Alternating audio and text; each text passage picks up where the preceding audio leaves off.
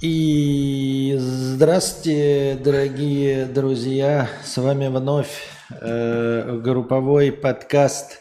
С, блин, звучит плохо, да? Групповой. После Панина особенно. Э, совместный подкаст э, Константина К. И э, какое у вас после ребрендинга имя? Евстасия. Евстасия. Здравствуйте, здравствуйте, здравствуйте. Я опять дико переживаю и волнуюсь Uh, у меня сегодня образ, я так сижу странно, у меня тут все вспопончилось. У меня сегодня образ uh, слегка Матильды, но на самом деле такой про форсетки за 25 долларов подзаборный. У нас сегодня Хэллоуин. У тебя тоже, да? А, да. И я одет как я. Как ты. Да, Петр Бакетов в костюме Константина К. Вот такой у нас э, такой у нас образ. Значит, что хотелось бы сказать, во-первых, в строках нашего письма? Во-первых, работает ли счетчик? Я не понимаю, работает или нет. У меня очень маленькая картинка. Хорошая у тебя большая картинка. Да, работает. Очень сложная шутка. Я снова переживаю. Во-первых, спасибо большое, что вы меня пригласили, Константин. Пожалуйста. А, вот. А волосы отросли уже у Гого Евстасии. Да, я помню, что вы мне сказали. Сегодня. Да, на да. голове пока еще не такие длинные. Все. Ребята, уходите с этого стрима. Почему я так переживаю? Я каждый день стримлю. Я не знаю, почему, что ты переживаешь. Ладно, давайте все, пошли, помолясь. Следите за настроением, дорогие друзья. Извини, пожалуйста, я тебя перебью. Ребята, если мы сегодня с вами не насобираем и вы не накидаете, Петр Борисович мало того, что меня больше не будет приглашать в совместные эфиры, он меня из дома нахрен выгонит, потому что я как женщина, ну вы понимаете, женщина нормальная должна обеспечивать своего мужчину, поэтому помогите мне, пожалуйста, сегодня в этом прекрасном деле. Она еще выводила меня сегодня, я ее обругал. Вот, э, навалила пизды, потому что пиздец, я пять часов настраивал эту херню, она тут ходит, мешает все что-то да. трещит. Э, Про вот. то, что я трещу, можно было не рассказывать. Тр... Ну ладно, тре- трещит. Эм, либо вебка Кости отзеркалена, либо две остальные ломает мозг. А что я? Э, что? Моя... А надо как? Подождите. Я сижу вот туда смотрю, а Анастасия должна мне...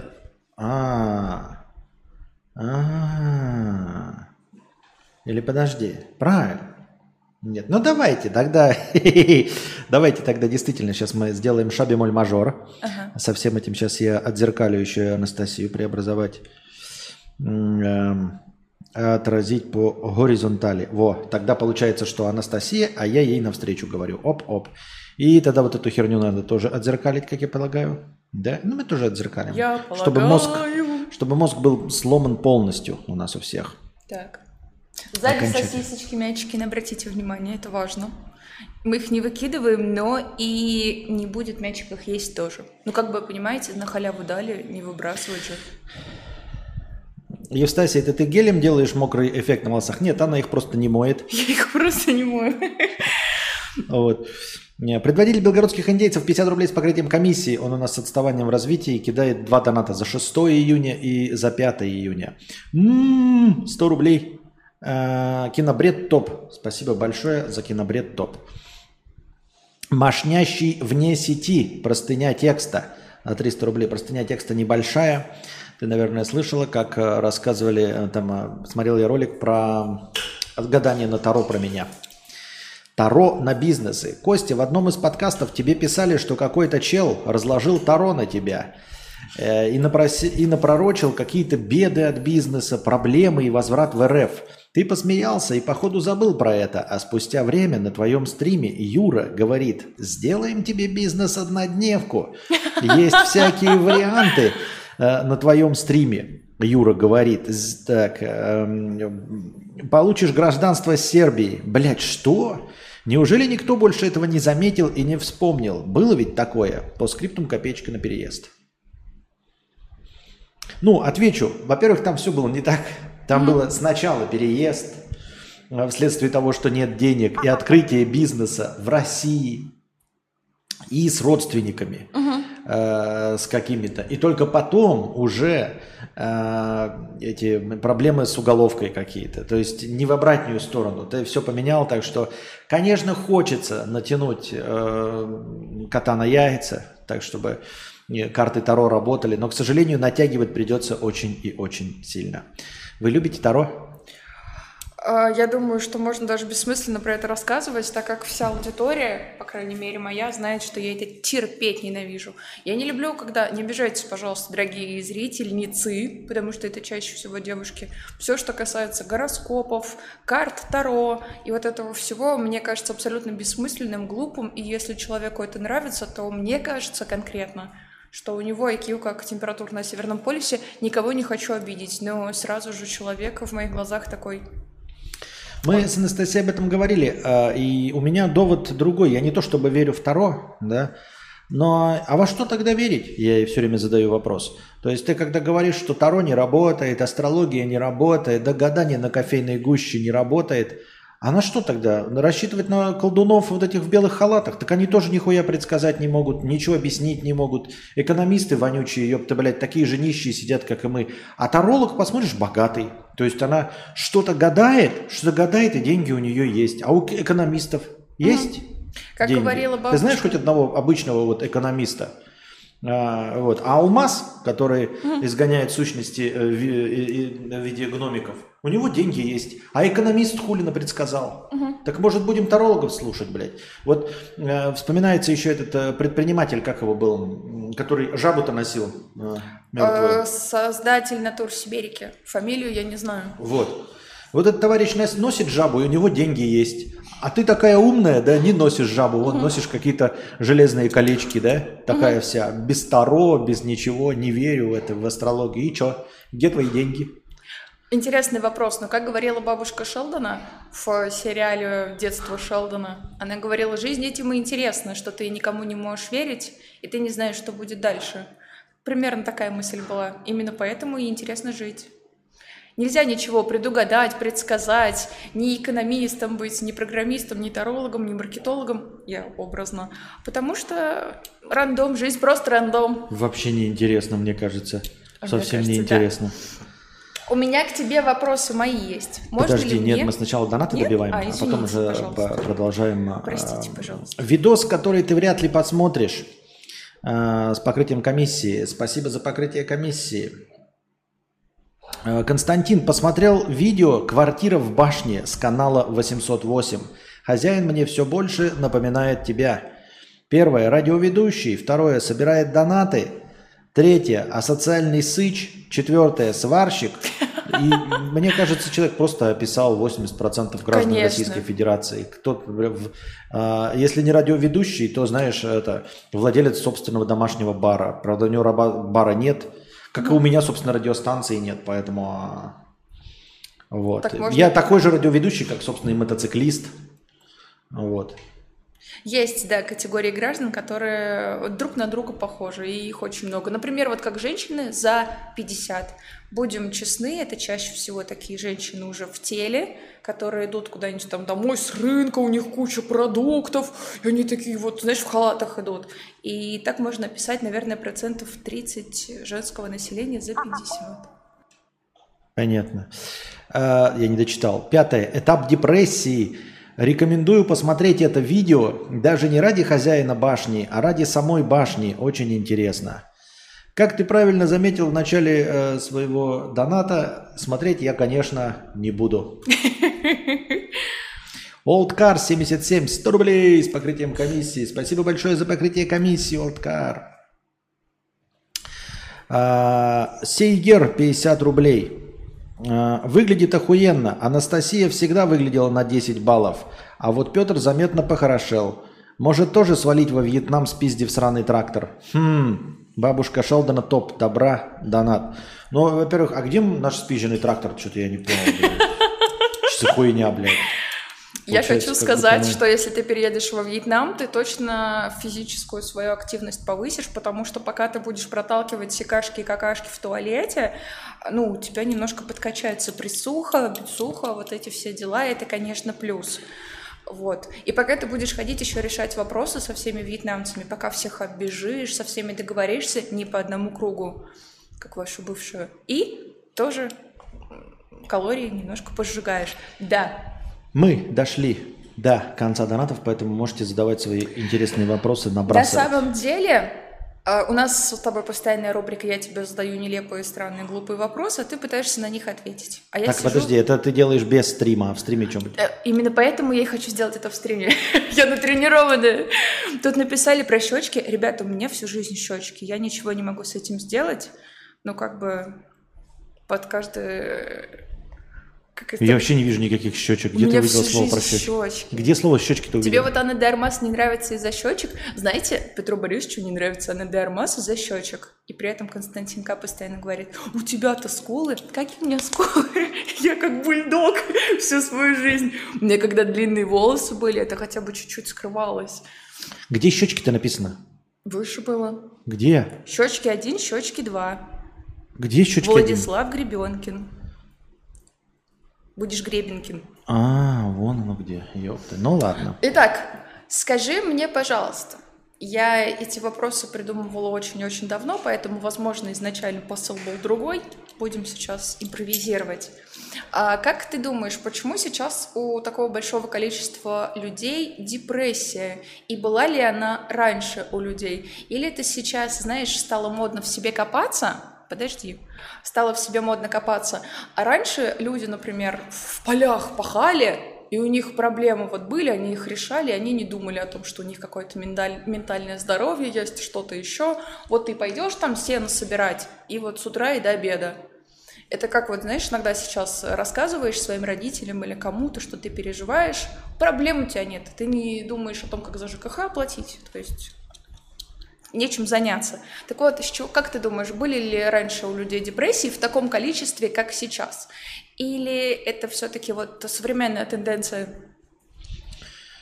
Да, Михаил пишет в чате Твича. Настя, Костя, чат, чат. А что не так? Там как бы у вас два сообщения всего. Итак, э, Обоюдо, в смысле, два фактора, как ты и сказала. Э, во-первых, действительно, да, в средневековье ты ходишь 12 часов в поле, э, копаешь, и мне кажется, что ты тратишь просто чисто физически, чисто вот, как это, технически тратишь энергию не на мозговую деятельность. Мозговая деятельность Э, даже все эти биологи говорят, она требует очень больших вложений энергии. То есть можно не спортом заниматься, а шахматные задачки решать и худеть. Ну, угу. наверное, но никто так не худел. Но с другой стороны, с другой стороны, толстых шахматистов я не видел. Прям, чтобы жиробубили, правильно? Так что мало ли, может быть, так и работает. И э, когда ты 12 часов пашешь э, в поле, есть подозрение, что у тебя не остается энергии на мозговую деятельность, типа отварью дрожащую или правую имею. Mm-hmm. В общем, какие-то такие насущные бытовые проблемы решаешь, а, как это, вот в этой в пирамиде масла ты находишься внизу, тебе нужно обеспечить безопасность, еду, попить, покакать и потрахаться. Ты не доходишь до тех ступеней, где ты мог бы задаться вопросом, а почему у меня нет власти, или а реализован ли я как творческая личность, а оставил ли я след в истории, это же все высшие ступени. А ты до них не дошел, ты не решаешь только это, фундамент свой. Ты еще не насытил себя голодом, ты не обеспечил безопасность э, твоей, своей семьи. Правильно ли я понимаю?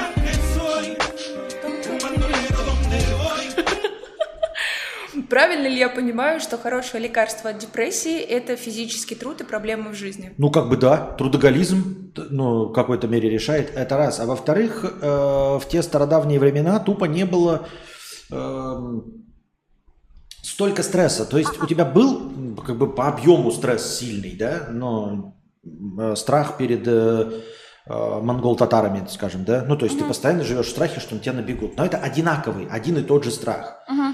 А у тебя сейчас, у современного жителя, у тебя страхов их просто дохренище, и они разнообразные. То есть ты думаешь, тебя и ограбить могут, и по ипотеке тебе что-то оплатить, и с работы могут уволить, э, и э, жена может изменить, э, и там и бабушка может умереть, и война может начаться, и пятое, и десятое, и все время новое. Ты такой, вот я с ипотекой разобрался, угу.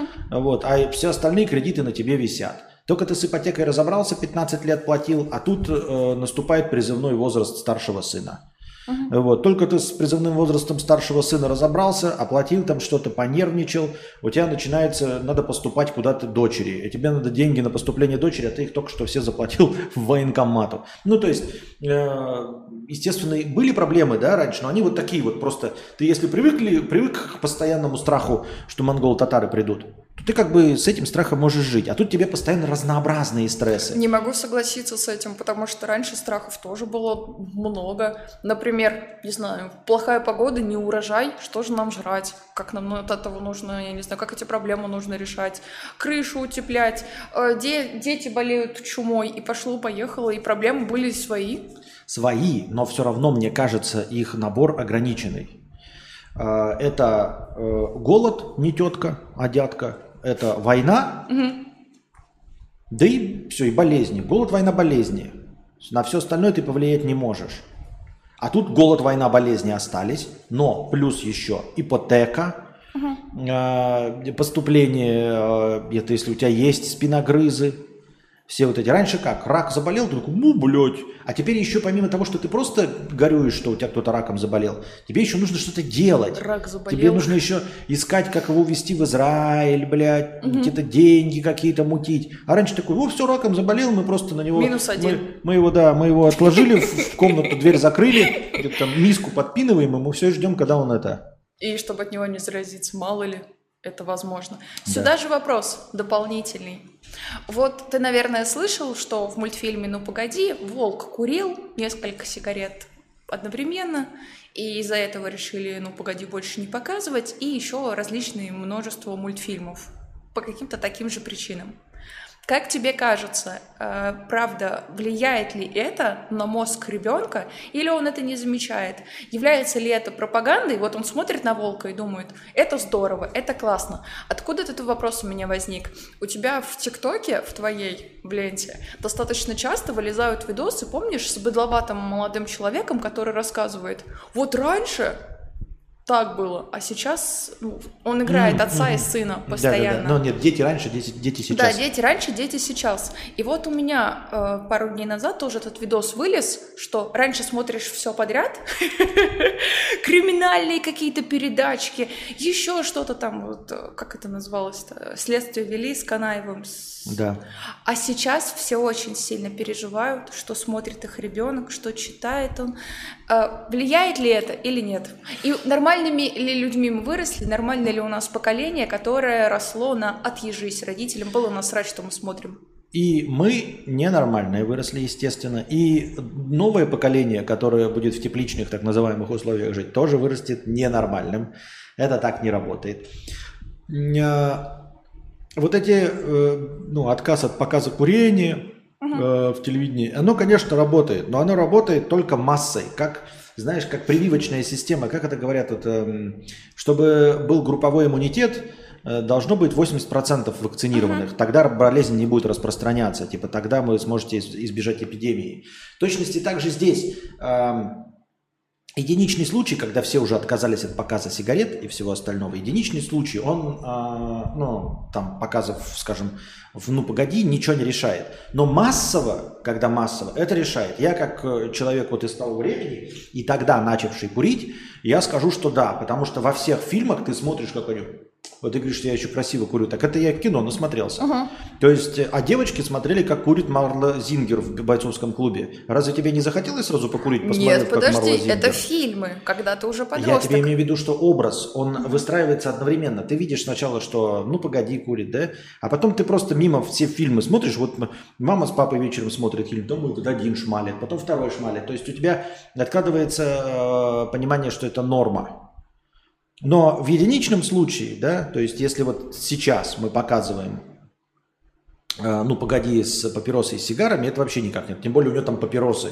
Где ты, блядь, достанешь приму эту, блядь, или беломор А ты думаешь, ребенок разбирается, что сигареты, что папиросы? Да, это не одно и то же. Если мы говорим про визуальные образы и вот привычки, то ну, трубка это совсем не то же самое. Нет. Для нет меня, такого. для, маленькой, для маленького круглого арбуза, пятилетнего, было, наверное, абсолютно плевать, что курит волк в трубку, папиросы. Для меня это все равно было все курение, и я это вообще не воспринимала. Для меня это было вот просто фоном, я даже не акцентировала на этом внимание. Может быть, ты акцентируешь на этом внимание, когда еще и твои родители курят, или кто-то из них, Потому что у меня в семье никто не курит абсолютно, и я это не замечала и даже не ну, помню. вот это же отличный пример. Когда было, я помню, это, это все хлопали в ладоши, Павел Воля, не самый умный человек, но э, он любит кидаться э, с этими, э, как эти фразы-то ВКонтакте называются? Не лозунги, а как? Цитатки? Да, ВКонтакте, он любит ими говорить. Угу. А, вот. Но а цитатки ВКонтакте их же писали умные люди, другие, он их просто Ага. цитирует, и поэтому выглядит иногда, да, иногда выглядит умным. Я помню, давным-давно был разговор эм, на шоу, блядь, лет 15 назад, а, Гордон, и они обсуждали, что ТНТ, значит, разлагает детей.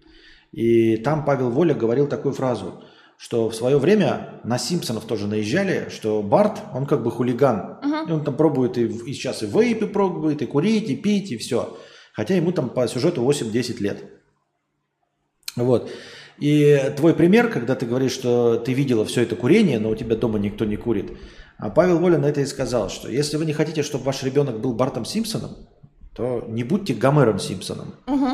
То есть проблема в вас, в родителях, Он, а не в наверное, мультике. случайно попал, и красивая цитата получилась. Да, то есть, э, чтобы ваш ребенок не был Бартом Симпсоном, надо не быть Гомером Симпсоном. И тогда все будет ну, это нормально. Проблема не в телевидении. Видишь, если дома он этого примера не видит, если ты дома этого примера не видела с курением, то все у тебя хорошо, и ты не куришь, и не пьешь. И я дома не видел этого примера. Тем не менее, Поэтому тем не менее, выходит, что на самом деле не так уж и важно, что показывают. Самый главный пример – это родители. ну не знаю, может быть и не важно, что показывают, но убивают-то точно из-за игр. Ну, это понятно, И это войны из-за компьютерных игр. Вот. Особенно там Гитлер же напал, потому что, блядь, в Call of Duty играла в Battlefield в свое время. Сейгер, подожди, 50 рублей донат. Э, Донат первый, первичный. Да, спасибо, ребята, за донаты. Повторюсь, если мы сегодня не насобираем, меня из дома выгонят. Депрессия. Хер знает, что происходит в стране. Говна пакет. Леха говна лепеха. Никита везде побрита. Антон гомоэротичный гандон. Сразу вспоминается э, текст песни «Трэш Шапито Кач». Спасибо. Ты Я видел дома пример с курением, и как раз из-за этого никогда не курил. Очень, кстати, странно, потому что говорят, если два родителя курят в семье, то ребенок 100% практически будет курить. Если один родитель курит, то 50%. У меня никто не пьет, не курит. себе, вот это математика. Это настоящая статистика, я сама собирала в школе стати... статистологии профессиональной. У меня никто в семье не пьет, не курит вообще, и я тоже. Все-таки пример важен. Сюда же вопрос. Он будет... Стоянов, вот А. Мария Василий пишет, э, на эту тему интересно высказался, когда сказал, не воспитывайте детей, воспитывайте себя. Они все равно на вас похожи будут. Или нет. Или нет? Да, ребенок же берет либо от обратного, если ему что-то не нравится. Вот, например, ты говоришь, воспитывай себя, с утра до вечера будешь книжки читать, в шахматы играть. И ребенок такой, батя так задрал в шахматы играть, я ненавижу эти шахматы. И он потом всю жизнь будет шарахаться от этих шахмат, потому что просто вот не хочет именно это перенимать из твоего характера. Ты можешь еще подальше от микрофона отодвинуться и отодвигаться постепенно все дальше и дальше? Могу.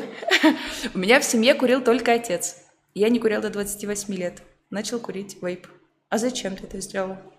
Фу-фу-фу, выплюнь какашку. Я то самое яблоко, которое откатилось максимально далеко от яблони. Наверное, потому а что... я такой гусь, который любой свинье товарищ. Да ты цитатки Паши Воли придумываешь. Э, По поводу того, что ты откатился далеко от своих родителей, мне кажется, это вот когда у тебя плохие взаимоотношения с родителями, и ты не хочешь быть на них похожим. А когда у тебя понимание, любовь и все замечательно, ты все-таки очень многое перенимаешь.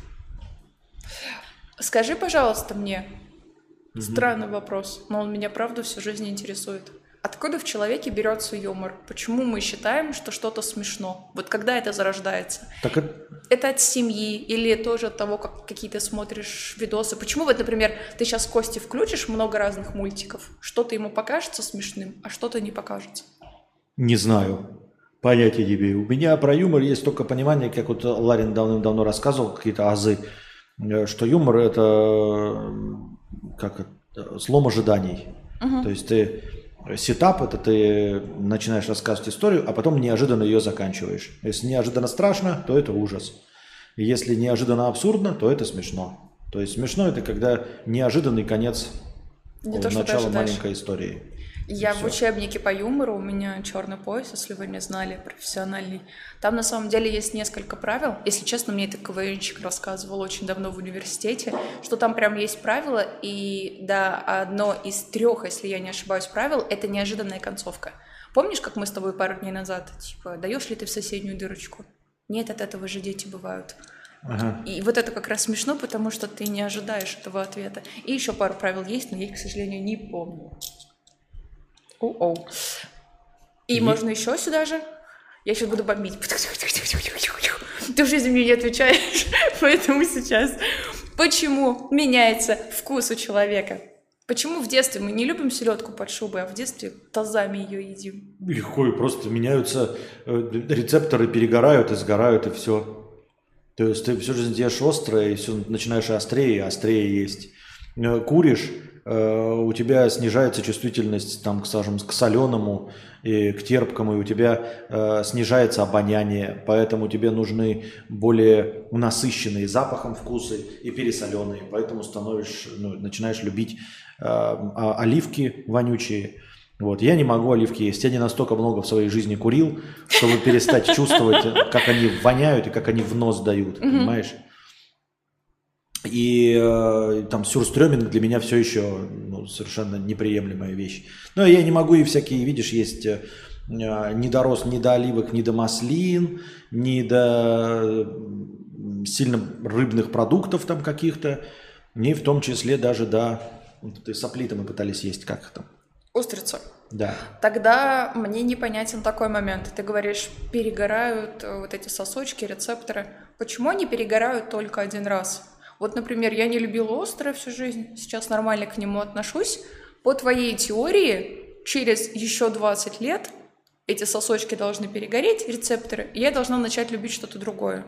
Но ведь чаще всего, вот ты когда начинаешь взрослеть, начинаешь резко любить селедку под шубой, и ты потом уже до конца жизни ее любишь. Почему они потом не перегорают, эти рецепторы? Почему только вот во время взросления это происходит? Почему? Нет, что? Нет, почему? Что? У Нет. тебя еще менялся вкус? Он и будет меняться, и дальше будет меняться. А что было такого, что ты любила, потом перестала любить и наоборот? Ну, перестал любить или наоборот? Нет. Ты можешь, смотри, если ты начнешь играть на гитаре, ты наработаешь себе мозоли на пальцах. И если ты продолжишь играть на гитаре, у тебя эти мозоли на пальцах останутся, я помню это. Ты сможешь даже прикасаться к плите и вот uh-huh. так вот 5 секунд держать и потом только. Хотя ты будешь получать ожог, а я нет. Uh-huh. Но я перестал играть на гитаре, и мозоли сошли. И теперь я тоже так же не могу. И я не могу зажать струны, я не могу там 40 минут играть на гитаре. Но если бы я продолжал это делать... Ужасный пример. Отличный пример. Ужасный пример. Отличный пример. Ты продолжаешь курить, у тебя все еще занижены э, вкусовые рецепторы. Бросишь курить, через какое-то время часть из них, часть из них восстановится. В точности также ты бухаешь, там, например, э, пятое, десятое. Жрешь сладкое, когда ты толстый, а потом решил похудеть, тебе сладкое больше не лезет, и жирное больше не лезет. Соответственно, все салаты ты начинаешь рассматривать, тебе кажется, что ты перестал есть огурчики, а ты не огурчики перестал есть. Ты перестал есть салаты, заправленные маслом, потому что они тебе не лезут. Я так думаю, мне так кажется. Потому что нужны вкусы, необходимые для роста. Так, я пока со своими вопросами даю передышку, потому что у меня тут они еще есть. А, простыня текста. Персонаж из чата 500 рублей с покрытием комиссии. Спасибо большое за покрытие комиссии. Об оценках фильмов и не только. Привет, Костя и Настя. Навеяло кинобредом и в целом индустрии кино, игровой индустрии и так далее. В общем, вновь подниму проблему некорректных оценок фильмов на всяких ИМДБ поисках и так далее. Уже не раз сказано, что оценка фильма от 1 до 10 буду говорить про кинопоиск, не может быть объективной и все такое, что каждый хорошее и плохое понимает по-разному. Но, как мне кажется, в среднем по больнице, учитывая подкрутки оценок, хайпы критиков и негатив зрителей, оценки более или менее отмечают э, ценность произведения. То есть вот у «Побега из Шоушенка» 9,1 на кинопоиске. То смотришь сам фильм и вроде все отлично, но и согласен, фильм приятен. Мама не поругает, так и чувствуешь себя частью культуры. Я что-то теряю прям. Я тоже не понимаю, о чем речь. Проблемы начинаются, когда у фильмов оценка меньше 8 и еще сильнее, меньше 7. Что-то нормальное для людей – это еще более-менее непонятное, чем что-то хорошее. А, Что-то нормальное для людей – это еще более-менее непонятное, чем что-то хорошее. Сейчас, у меня здесь вставочка есть для этого. А, у меня нету, ее не вставлю. Ам, Еще активнее это выражается в жанрах. Я вот люблю жанр хорроров, мистики с шепоткой, с щепоткой триллера и драмы. щепоткой. Щепоткой триллера и драмы. Так вот, оказывается, что большая часть хороших хорроров имеет оценки 5,6 и говенные столько же. Немного легче у фантастики или фэнтези, а если я хочу а, крутое трэш-кино посмотреть, то мне придется перерыть кучу подборок, ибо рейтинг его будет в районе 4-5, вместе с мелодрамным калом и всяким другим проходником. Такое чувство, что если фильм не про плачущую собачку, любовь друзей или спасение людей, то для среднего человека это кал, ужас и мусор, и фильм просто хуярит негативными оценками. Что думаете по этому поводу? Кстати, фильм «Достать ножи» такое считаю очень-очень слабым детективом. Охерительный вопрос, он для очень умных людей. Отправь его на что, где, когда. Я слишком тупая и не поняла, в чем суть вопроса. Объясни, пожалуйста. Более кратко. Мальчик, ты тоже не понял. У нас с мячиком очень маленькая IQ для этого. А, но он говорит, жалуется на оценки вообще. Что оценка не Кинопоиске- отражает Да. качество фильма. условно. Ну, не отражает и не отражает, как бы я на нее не сильно смотрю, это раз. Во-вторых, есть шутеечки уже про метакритика эм, и все остальные МДБ. А, про метакритик шутка о том, что типа 8 баллов это полная дресня, говно вонючее. 8,5 смотреть можно, 9 шедевр, 9,5 недостижимый шедевр. То есть на самом деле оценки должны были быть, от- там, например, 5 это средний фильм, который смотреть можно. Но мы все знаем, что 5 это невозможно смотреть. Это просто полная А я смотрю. Это просто говно вонючее, да? Потому что люди неправильные оценки ставят. Полярные оценки, типа единицы и двойки, ставят совсем прям лютому говну или за то, что ненавидят режиссера, ненавидят фильм, еще что-то. Но не ставят, э, потому что там вот фильм отличный, но минусы. Там актерская игра минус, музыка минус, муз получилось два, но фильм смотреть можно там, например, да? Не так же.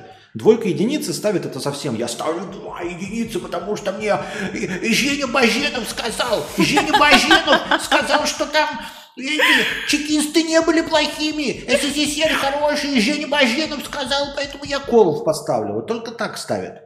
Мне тоже кажется, если человеку совсем фильм не нравится, он просто его выключит. Без каких-то негативных оценок. Ласку из отряда самоубийц? Лайла, что ли? А, это не отряд самоубийц был. Мне сразу в душе где-то что-то ёкнуло. Да, фильмы не отражают, точнее, оценки не отражают качество фильмов. Мы это уже обсуждали. Посмотри на «Бойцовский клуб». Он же провалился, да, в прокате. У него вообще какая оценка? Ага. И отличный фильм при этом. Да, ну и ваши культовые любимые «Бегущий по лезвию», «Донни Дарка» — это все провалившиеся фильмы. Но это мы говорим про деньги. А а у нас Юра, походу, Хованский сделал, как это называется, рестрим? Каминг-аут. Рестрим, рестрим сделал. Ну ладно. Но первый было бы интереснее.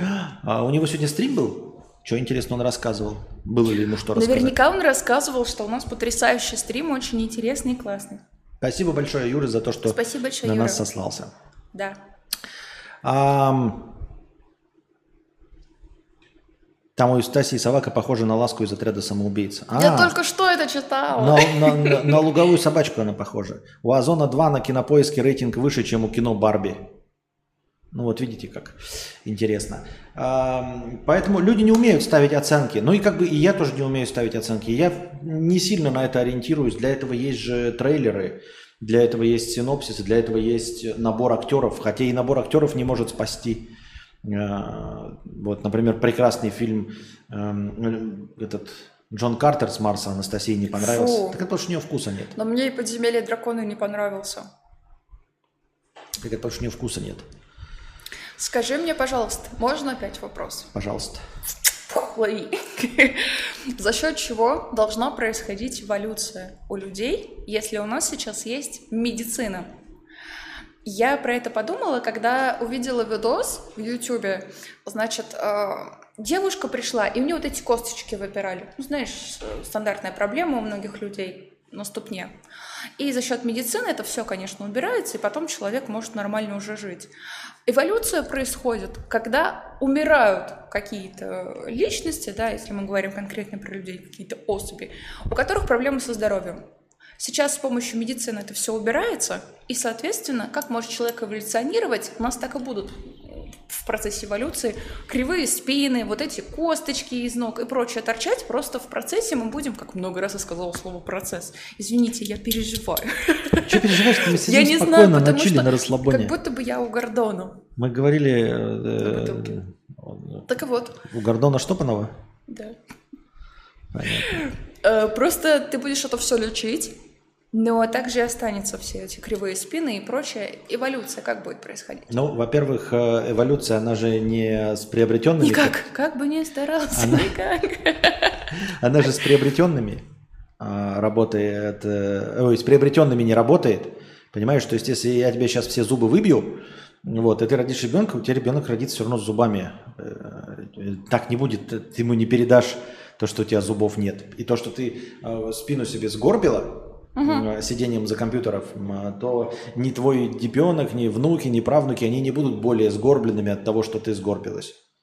Понимаешь? А как же тогда это так происходит? Если у тебя сгорбленная спина, у меня сгорбленная, у наших Но детей... есть предрасположенные люди к сгорблению. Если ты будешь трахаться со сгорбленным человеком, то есть выберешь вместо прямоходящего сгорбленного, который предрасположен к сгорбатости, у вас родится такой-то. И потом твои дети тоже будут выбирать э, телочку более сгорбленную, чем остальные. И тогда, может быть, какой-то будет э, такой эволюционный процесс. Это раз. Но в целом ты права, да, действительно, если раньше какие-то признаки, э, ну, типа слабость организма какой-то болезни, ты просто они умирали до момента, э, когда размножаются, то есть свой генетический материал вычищали из э, цивилизации человеческой, то сейчас они остаются живы, да, и продолжают, и продолжают. В том числе и тупорылость так и передается, понимаешь? То есть э, вот у Валдиса там а, четверо детей. А, и почему? Потому что его несколько раз спасли. Угу, Когда да. он из лужи попил, его спасли. Э, когда он э, за медведем бегал, спасли, блядь, с тарзанки прыгал, спасли. Его лицо никому ничего не вот. должно. А, пьяный э, с бородатыми... Ой, это стримерский будильник, типа пора вставать. Пьяный с бородатыми людьми спорил где-то в Чайхане, его спасли. И вот он нарожал четверо детей. Ну и, соответственно... У детей тоже будет отсутствовать инстинкт самосохранения. Ну да, будет все И умности, к сожалению. А, ну поэтому человечество и не эволюционирует. Умности. Поэтому а, какие могут быть вопросы, что мы в 2023 году до сих пор воюем? А как мы будем не воевать? Ведь э, людей, которые воевали э, ну, по собственному желанию, их спасли всех, и как бы воинственность, кровожадность и агрессивность, она выпестовывается, но женщины же не выбирают мужчин, которые не дерутся, потому что женщины предпочитают альфачей. Угу. Если бы женщины выбирали мужчин, которые занимаются собирательством, которые не конфликтные, ничего. Может быть, наша цивилизация и стала бы получше, но женщины выбирают, к сожалению, тех, кто больше дерется. Э, они успевают их оплодотворить, а потом умирают на войне. И, э, и, а потом они уходят к спокойным молодым людям. Да. Увы. Как тогда происходит, что если родители не родились жирными, а их ребенок не родился жирным, а по итогу все стали тропоморфными рульками, я почти гарантированно и внуки станут такими же? Так это потому, что они жрут. Потому что пищи другой нет нормальной. Они разжирели и все. Не согласна. Ребенок тебе... не родился жирной рулькой. Он и у жирных не, рожает, не рождается жирной рулькой. Не согласна.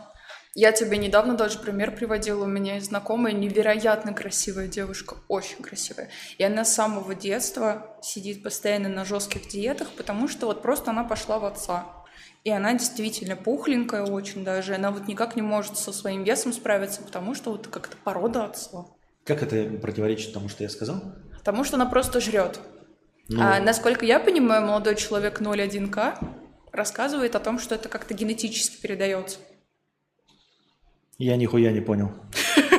И не надо. Сейчас еще слишком рано утверждать, что какие-то наши действия могут повлиять на нашу эволюцию. Технический прогресс начался буквально секунду назад по меркам нашей планеты. Да, недавно начался. И, к сожалению, люди уже с самого детства внушают какие-то вещи, которые нужно изживать. Это... Так, ты будешь охуительные истории читать из телеграмма-то? Да. Хорошо. Давай, э, ищи и открывай, а я сейчас возьму себе энергетику. Здесь, кстати, энергетики абсолютно не газированные. Я не пью ничего газированного. И они не газированные. Но энергетики я не пью. Вы говорите, у меня щечки большие? Это так. Но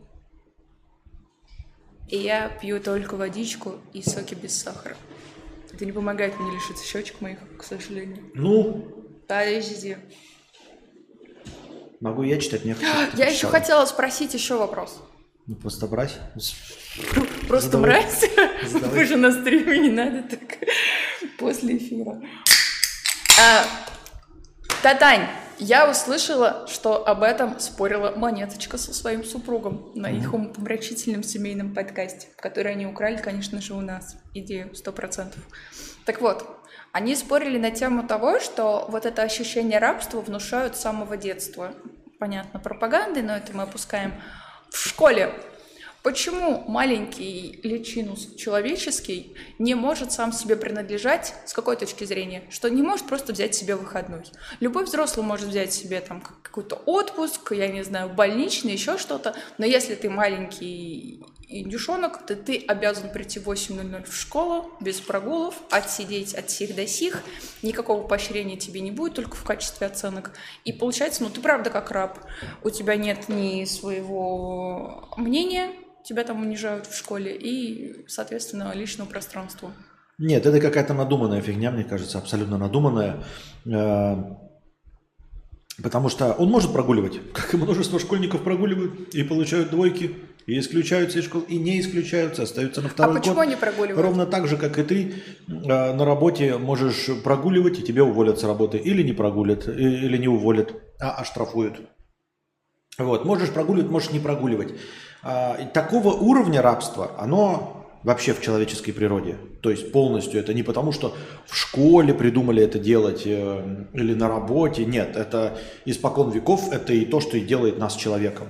То есть это все равно, что утверждать, ой, наша рабская натура начинается с того, как на нас надевают трусики. А так бы мы бегали голыми, uh-huh. с голой писькой, uh-huh. блядь, и терли и жопу бы вытирали, блядь, лопухом. Uh-huh. И срали бы на дороге. Ну да, вот это была бы, да, свобода. Мы были бы обезьянами и тарзанами. Э, да, не свобода начинается с того, что на тебя надевают трусики, потом тебе сажают в школе, но в школе тебе еще не сразу могут уволить, а потом на работе. Ну так и с работы, и ты с работы не уходишь у с тебя, этой же рабской сущностью. У тебя есть право выбора, носить трусики или не носить. Тебе их натянули, но в конце концов ты сам решаешь. А в школе ты, ты серьезно? можешь прогулять. Ты серьезно говоришь, что э, ты хочешь сказать, что э, ты свободнее в том, носить трусики или нет, чем ходить в школу или да, нет? Да. Нет. Если тебя, ты не если будешь ты не ходить... пойдешь в школу, будут проблемы. Нет, если ты не будешь носить одежду голым ходить, у тебя проблемы начнутся в три года. И будут до конца твоей жизни проблемы. Угу. А если ты в школу не будешь ходить, никаких проблем у тебя не будет, кроме как дома. Я скорее спрашивала, почему нет такого, что ребенок может, например, раз в месяц взять себе выходной, и это бы действительно грело душу, и было бы ощущение того, что ты хотя бы чуть-чуть сам себе принадлежишь, что ты не обязан. Да нахуя это надо? Что это даст? Какая-то херня. Ребенок, за него несут ответственность, он э, подневольный, да? Пусть привыкает. Ну вот. Пусть привыкает к расписанию, потому что, да, это испокон тут надо работать. Ну не хочешь, не привыкнешь, с голоду сдохнешь, блядь, в канаве, да и все, ебать. Ну давай не будем тебя воспитывать, делов-то. Это ты сейчас на нашу многомиллиардную аудиторию говоришь то, что если плохо будешь учиться или не учиться, то ты сдохнешь в голоде, с голода в канаве? Нет, если ты не научишься ответственности. ходить Неправда. каждый день в школу? Вон Иван Зола живет отлично. Я думаю, он безответственный и в школе плохо учился. Ну, Иван Зола – это Иван Зола. Сейчас, наверное, наоборот. Чем менее ты ответственный разгильдяй и раздолбай, тем больше шанс того, что ты будешь нормально Э, зарабатывать. если бы. А сколько дебилов, как Иван Зола, э, и которые не на телевидении? Иван Зола-то один. Итак, наша постоянная рубрика «Охренительные вопросы». Ребят, как только закончится хорошее настроение, мы сразу же заканчиваем, мы не, Не, ну ждем. у нас есть еще рубрика, дорогие друзья, «Последний рывок». Последний рывок, когда настроение в первый раз достигает нуля, мы смотрим на количество прожатых лайков, Хорошо. умножаем его на 10 и добавляем в качестве хорошего настроения. А можно попросить меня... Я, я правда переживаю, представляете? Я каждый день с Константином вижусь и все равно сижу переживаю. Можно в наших совместных стримах так не делать в следующий раз, просто потому что как-то я как хочу, как Волочков, типа я тут. IQ Хованского Необычно. 50. Такой ник IQ Хованского 50. Хованский сказал, что вы стримите на жалкие 8 человек и из жалости кинул рейд. Спасибо! Спасибо. Из жалости это... э, ребята, вы так говорите, ой, из жалости кинул рейд. Как будто вам никому не давали из жалости. И вы потом тоже со слезами типа, ой, спасибо, что дала пи- писку трахать. На самом деле, привет большой Юре и Ксюше. Я не знаю, как ты, я их обожаю. Туда. туда. Я к ним очень хорошо отношусь, обалденные ребята. Итак, охренительные вопросы конкретно от твоих подписчиков, которых ты понабрал с Авито, с Алиэкспресс, вот это вот все. Слозады. А давай ты тогда будешь зачитывать, раз твои подписчики в Телеграме. Давай, ты читайте. Я читаю донаты, мне надо переключаться. У меня окно с, с чатом. Окей. Пишет Леонид, анонимный. Ф- Мы все анонимно читаем, не беспокойтесь. Леонид Фалалеев. С одной из бывших встречались три месяца. Все, казалось бы, было бы зашибись. Было зашибись.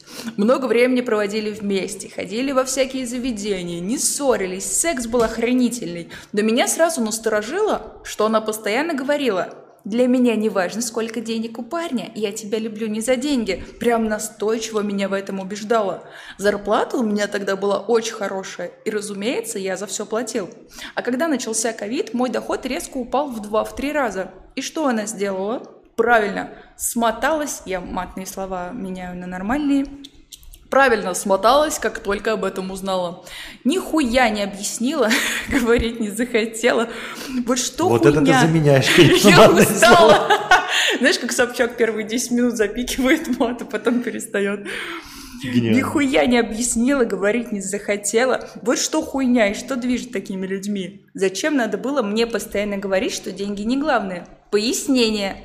Она съебалась в тот день, когда пришла ко мне. Мы заказали еду с доставкой, и я предложил ей разделить оплату. Не просил и уж тем более не требовал, а просто предложил. Она уехала и написала мне одно сообщение. Я не приемлю никакого разделения счета. И там еще была пометка, что роллы, походу, попросила она сама. Что ты думаешь об этом? Я думаю, что э, в этой истории э, явно какой-то триггер и масса элементов упущена. То есть э, он рассказывает, что она постоянно говорила о том, что деньги не главное, деньги не главное. Если ты не начинаешь этот разговор, схуяли постоянно об этом говорить. Ну, то есть, э, ты такая, э, знаете, у меня была девушка, которая мне э, постоянно говорила, в жопу не дам, в жопу не дам, в жопу не дам, в жопу не дам. А зачем она постоянно это говорила? Может, ты спрашивал, типа, постоянно, понимаешь? Девушки, Просто- давайте в жопу своим Просто, парнем. просто так человеку э, не будет говорить, в жопу не дам. Да и также про деньги. То есть, э, возможно, это летало в ауре, понимаешь? Когда ты такой, вроде все оплачиваешь, да? Типа, ни разу об этом разговоров нет, но она все время говорила, что деньги не важно. Да? А на самом деле, как это происходило? Может быть, отвечаю анонимно Леониду Фалафееву, э, 13 апреля 1997 года рождения, проживающего в, городе, в городе Воронеже по, улице Лисюкова, 37Б, в квартире 48, в отличие от его прописки в том же городе Воронеже. Представляешь, ты попал.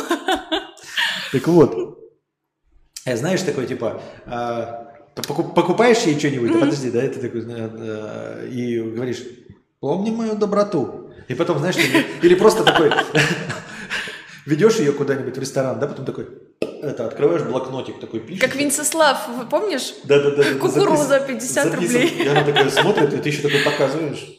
Подожди, он в чате пишет, я не начинал такие разговоры, вообще никогда не спрашивал, за что он меня любит. А, и, во-первых, это раз. А во-вторых, то, что в деньги, как говорит, не важны, ну, типа, не, не, не ради денег она с тобой.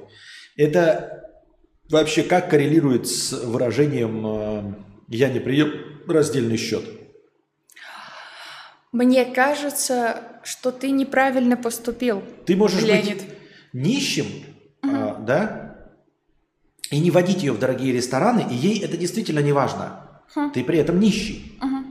У тебя нет автомобиля и всего. Но если вы зашли в шаурмячную, Вот то ты именно. и покупаешь шаурмя, Да. шаурму. То есть ей неприемлемо именно э, разделение. Я тоже хотела про это сказать. Во-первых, если вдруг у вас девушка действительно бросает из-за того, что вы там обанкротились или вы бедный, вообще не нужно париться о такой девушке, идет она просто в задницу, вот и все. я хочу, чтобы ты знал, ты мне нужен абсолютно любой, бедный, богатый, абсолютно неважно, даже если ты там будешь в канаве лежать пьяный, я пройду мимо и поцелую тебя. Ну, мимо. Нет, правда. Так вот, мне кажется, что в этой ситуации немножко странное что? Она попросила роллы, он сначала заказал, а потом говорит, давай разделим счет. Так ты ей до заказа роллов скажи, во-первых, она, понятно, плохая женщина, но тем не менее, ты ей до заказа роллов скажи, у меня сейчас проблемы с деньгами, э, я типа не могу оплатить или давай что-нибудь, давай в следующий раз. Если она сама тебе предложит пополам или чтобы заплатила она, это окей. А так получается, ты в постфактум ей такой, роллы ты уже съела, я их заказал, давай пополам. И как бы это странно. Если тем более до этого ты всегда платил, непонятно. Да, если тем более ты всегда платил, то это еще может быть, знаешь, такой элемент, а ты перестал вдруг доверять. Понимаешь? Но она То есть- наверняка знала, что у него проблемы с деньгами. Ну, я не знаю, но я имею, ты понимаешь, о чем я? То есть, э, если ты все время платил, и тебе как бы это было неважно, а потом ты вдруг такой, а теперь поделим счет. То есть, э, да, да, а теперь, э, я не знаю, какой пример, то ты такой, ага, Да, э, ты такой главный бухгалтер с директором, и все вместе, значит, бухаете, бухаете, бухаете, э, все э, делаете договора, а потом ему тут звонит по, это, по, по бизнесу, он говорит, выйдите, пожалуйста, Леонид Вихович, такой, мне пизда, сейчас меня сдадут нахуй, Да. и я присяду. Потому что мы вместе занимались этими Так махинациями. почему вообще нельзя было сказать, что нет денег на доставку? Тогда она могла отказаться, и я оплатил бы полностью. Во-во, она мне так же говорила, как сейчас Настя сказала. Ну так я же женщина. И что, кстати, греха таить? Блин, многим женщинам действительно важно финансовое состояние мужчины. Вы сейчас скажете, ой, Настя, что ты такое говоришь? Вам нравятся всякие кардашьянихи с большими жопами, у кого какие вкусы, да, кто-то любит худышек, это не важно. Но вы себе тоже выбираете по каким-то критериям. И, например, часто от одной симпатичной женщины мужчины могут там заинтересоваться другой симпатичной женщиной. У женщин это как работает? Нам нравятся ресурсные самцы. Не мне, другим. В смысле, ты у меня ресурсный? Я не про это. Ой, все. Короче, а, это, наверное, что-то природное, я понятия не имею. Ну, знаете, если вдруг я забеременею, что он сможет меня обеспечить, что меня на улицу не выкинут, вот эта вот вся хрень. И это важно, но не до такой степени, что прям мужика бросать. Я это не, понимаю и не приемлю. Онуним а, на охуительную историю, которую сегодня оставил в чате Константина, чтобы успели. Спасибо. И Спасибо. следующий. Жопа кошки. А давайте сделаем вид, что все истории правдивы и рассказывающий ничего не упустил. Как психологи, настоящие с сайта темно.юа. Понятно.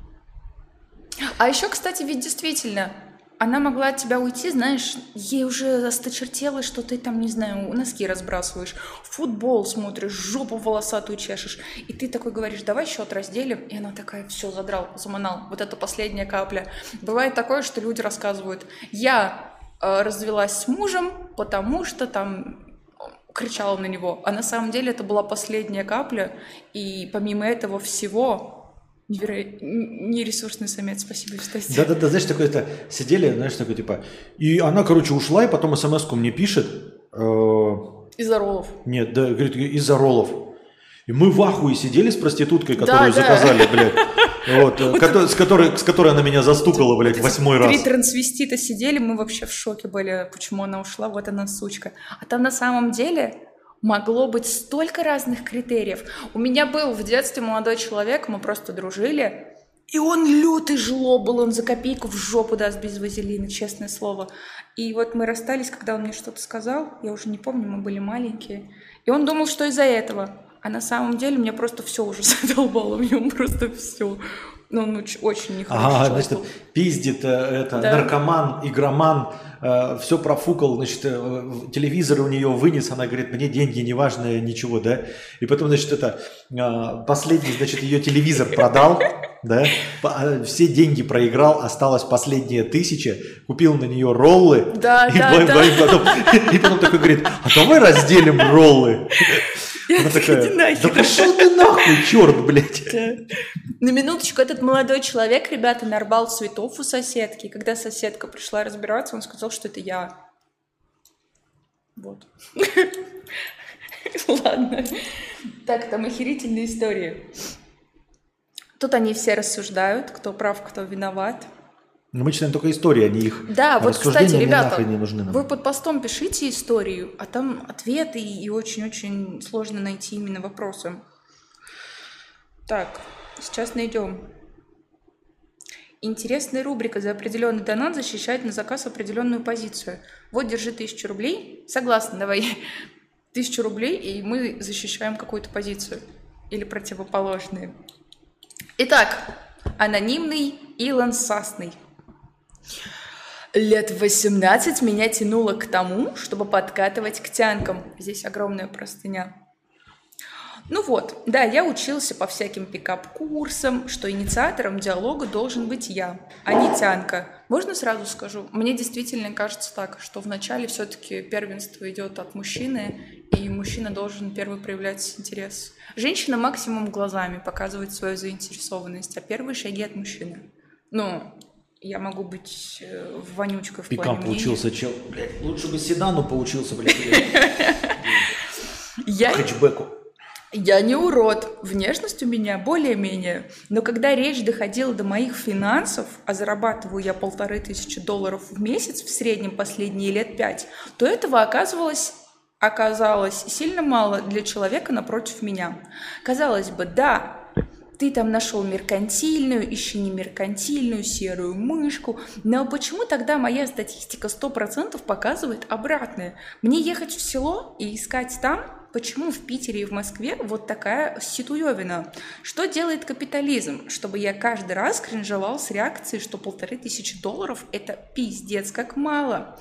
В целом я могу, да, поднапрячься, зарабатывать в два-три раза больше, если не буду лениться и позволять себе многое. Но стоит ли оно кураги? Нет. Если вдруг таких курак не стоит. Если вдруг на меня скажется, на мне скажется кризис, курага убежит в тот же день или на следующий при, при оптимистичном варианте. Я уважаю девушек, но когда дело заходит до оценки меня как финансово обеспеченного, я называю их курагой исключительно в контексте ситуации. Ой, уехала все к чертям собачьим. Бляха, муха, цокотуха. Аж дядя, секунда. Исключительно в контексте ситуации, потому что если я должен денег, именно в формулировке «должен», то ощущение, что отношения как с проституткой. Вот, видите, там с какими-то проститутками переписывается. Я тут работаю, а он там клацает по клавиатуре. Есть ты меня отвлекаешь. Переписывайтесь тише. Э, в формулировке должен то ощущение, что отношения как с проституткой. Я не, а не с девушкой. Э, если я захочу проститутку, я просто пойду и закажу. Зачем платить даже больше, если продукт по итогу будет одинаковый? Я не беру случаи, что кому-то реально везет, а люди понимают и слышат друг друга. У них крепкий брак и так далее. Но, блин, 97% браков распадаются в первые три года. И что-то мне кажется, что инфляция виновата в этом. Денег сильно не хватает, зарплата не растет растет, цены растут, партнеру говорят, давай больше зарабатывай. В итоге, в итоге развод. Бывшая на OnlyFans мнет курагу, бывший холостой и говорит, никогда больше не пойду в брак. По поводу причин развода, что, например, брак распался, потому что муж постоянно пукал по ночам в течение трех лет и метеоризмы не кончались, как бы он там не лечил их, представьте, если бы тот же человек, ну, зарабатывал миллиард в год, хотя бы рублей, согласитесь, метеоризмы бы ушли на второй план, и партнер бы только хотел и дальше слышать пуки вместе с шелестом денег. Вопрос. Это капса. Что делать в такой ситуации? Инфляцию не остановить, а крепкий брак и детей где-то на подсознании нет-нет, да хочется. Вот чтобы был понимающий человек перед тобой и принимающий и принимающий. Все. Ну, правильно пишут. Вот Артем П. пишет, и Вадим пишет, загнался чувак, стандартное нытье. К сожалению, вынужден согласиться, стандартное нытье. А, и когда говорят, что вот типа женщины меркантильные, еще раз, я в своей жизни не встречал меркантильных женщин. Угу. Вот получалось так не только с теми, которыми отношения, я просто которыми дружил, они не были меркантильные. Потому что я, э, ну, типа в кругу интеллектуалов, ебать. Это как у меня старый ролик был «Заложники парадигмы». Когда ты э, тусуешься с чуваками, которые все делают тачки и стритсракерством занимаются. И, естественно, все телки, которые вокруг вас крутятся, это сестры этих чуваков, которые делают тачки, это бывшие этих чуваков, которые делают тачки. Потом задаваться вопросом, а почему же все телки так падки на тачки? Нет, у тебя окружение целиком и полностью завязано на тачки, и других телок в твоем окружении нет. Поэтому, когда человек говорит, ой, у меня полторы тысячи, да, и я вот про деньги никогда не говорю, а телки мне все время, значит, говорят, что полторы тысячи мало. Как вообще этот разговор возникает? Как я себе это представляю? Ты ходишь, значит, в футболке Supreme, имея полторы тысячи, да, копишь себе на дорогие кросики, да, ходишь э, в дорогие кафе, и в Тиндере ты делаешь себе фоточку как ты тоже, блядь, в Дольче и Габбана и все остальное, и тебя лайкает телка, которая видит, что на тебе Дольче и Габбана. И во время разговора у вас, естественно, возникает денежный вопрос. И если бы ты в Тиндере выкладывал фотографию, как ты ловишь рыбу, такой, о, нихуя, блядь, карася поймал, шашлычки какие-то, понимаешь, да? Где ты стоишь, блядь, в сетчатой майке такой возле чужой пальмы, блядь, и «Жигулей» крашеных, то есть подозрение, что та, с которой тебя свайпнула и которая пришла бы на свидание, ей бы вообще не волновал твой, блядь, ни заработок, ничего. Она бы даже не узнала, что у тебя полторы тысячи зарплата. То есть ты каким-то сигналы подаешь, что телки с тобой разговаривают только потому, что ты сам денежный, то есть тебя деньги волнуют. И ты все из всего и тебя прет. Даже если ты не начинаешь разговор, понимаешь, если ты видишь человека, который занимает, ну, полторы тысячи зарабатывает, но при этом одет в Balenciaga Supreme, значит, он хочет показать из себя, что он богаче, что он есть. А если такого значит, нет? заметит это только телка, которой важны деньги. А если он так не делает? А, тогда его не заметят такие телки. Я нет. не могу с тобой согласиться. Не, нет, такого не будет. Ну вот как получилось так, что э, ты не падка и тебе не, не важно количество заработанных мной денег? Именно. Почему? Потому что я всю жизнь, ну, сам знаешь, да, ну. мы там на улице жили, в деревне, пятое, десятое, мне просто на это все равно. А почему ты, подожди, вот э, извините меня, я тебя перебиваю, почему? Угу. А, писали ли тебе богатые чуваки в да, директ Инстаграм? много раз. В футболках Supreme и все да. остальное. Обратил ли ты на них внимание? Нет. Почему? Потому что для меня это Потому что для тебя это не важно. А если бы было важно, Обратил. то на кого бы ты обратил внимание? На меня или на них? На них. На них, если бы тебе это было важно. Еще вопрос есть? А... То есть о них сквозит. Разве они тебе писали? Разве они тебе, извините, я перебиваю, да? Что это такой спор дискуссионный. Разве они тебе писали сразу, я богат, у меня полторы тысячи? Да. А Даже были, сейчас а, ты видел, а были ли те, есть? которые не писали? Просто писали «Привет, давай познакомимся», но при этом они были в футболках Supreme и все остальное. Угу. И денежные, и все остальное. Угу. Но ты на это не купилась, хотя они не писали ни зарплату свою, ничего. Потому что тебе это не важно было. Угу. Понимаешь? То Я... есть вот и мне сейчас нюдесы присылает кто? Роман Гармаш. Ему плевать, есть у меня деньги или нет. Угу. А вот если я Суприм напишу, на, буду надевать, да, футболки Суприм, угу поставлю себе Ламборгини, полностью запью себе запрещен на грамм Ламборгини, тем, как я в дорогих этих э, а, пью это Starbucks, чайный пакетик завариваю один раз. Там, ну, Нифига что, себе, типа, ты как богатый, коней да? попридержи. Да-да-да, как богатый.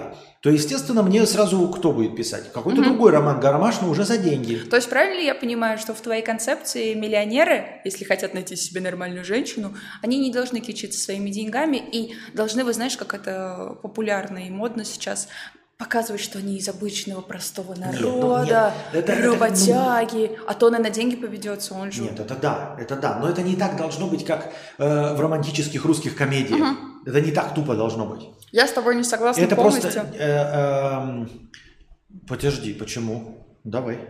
А, мне кажется, ты вот правильно сказал, что окружение вокруг него, если ты находишься в клубе автомобилистов. Насколько я понимаю, тут речь идет про Москву. Я не любительница Москвы абсолютно, и мне кажется, что если он действительно ищет женщин там, очень много хороших женщин, просто невероятное количество, которым будет абсолютно все равно, сколько ты зарабатываешь, честно, сто процентов такие есть. Но мне кажется, что в Москве таких искать не особо правильно, если для тебя не важны, важны женщины не меркантильные.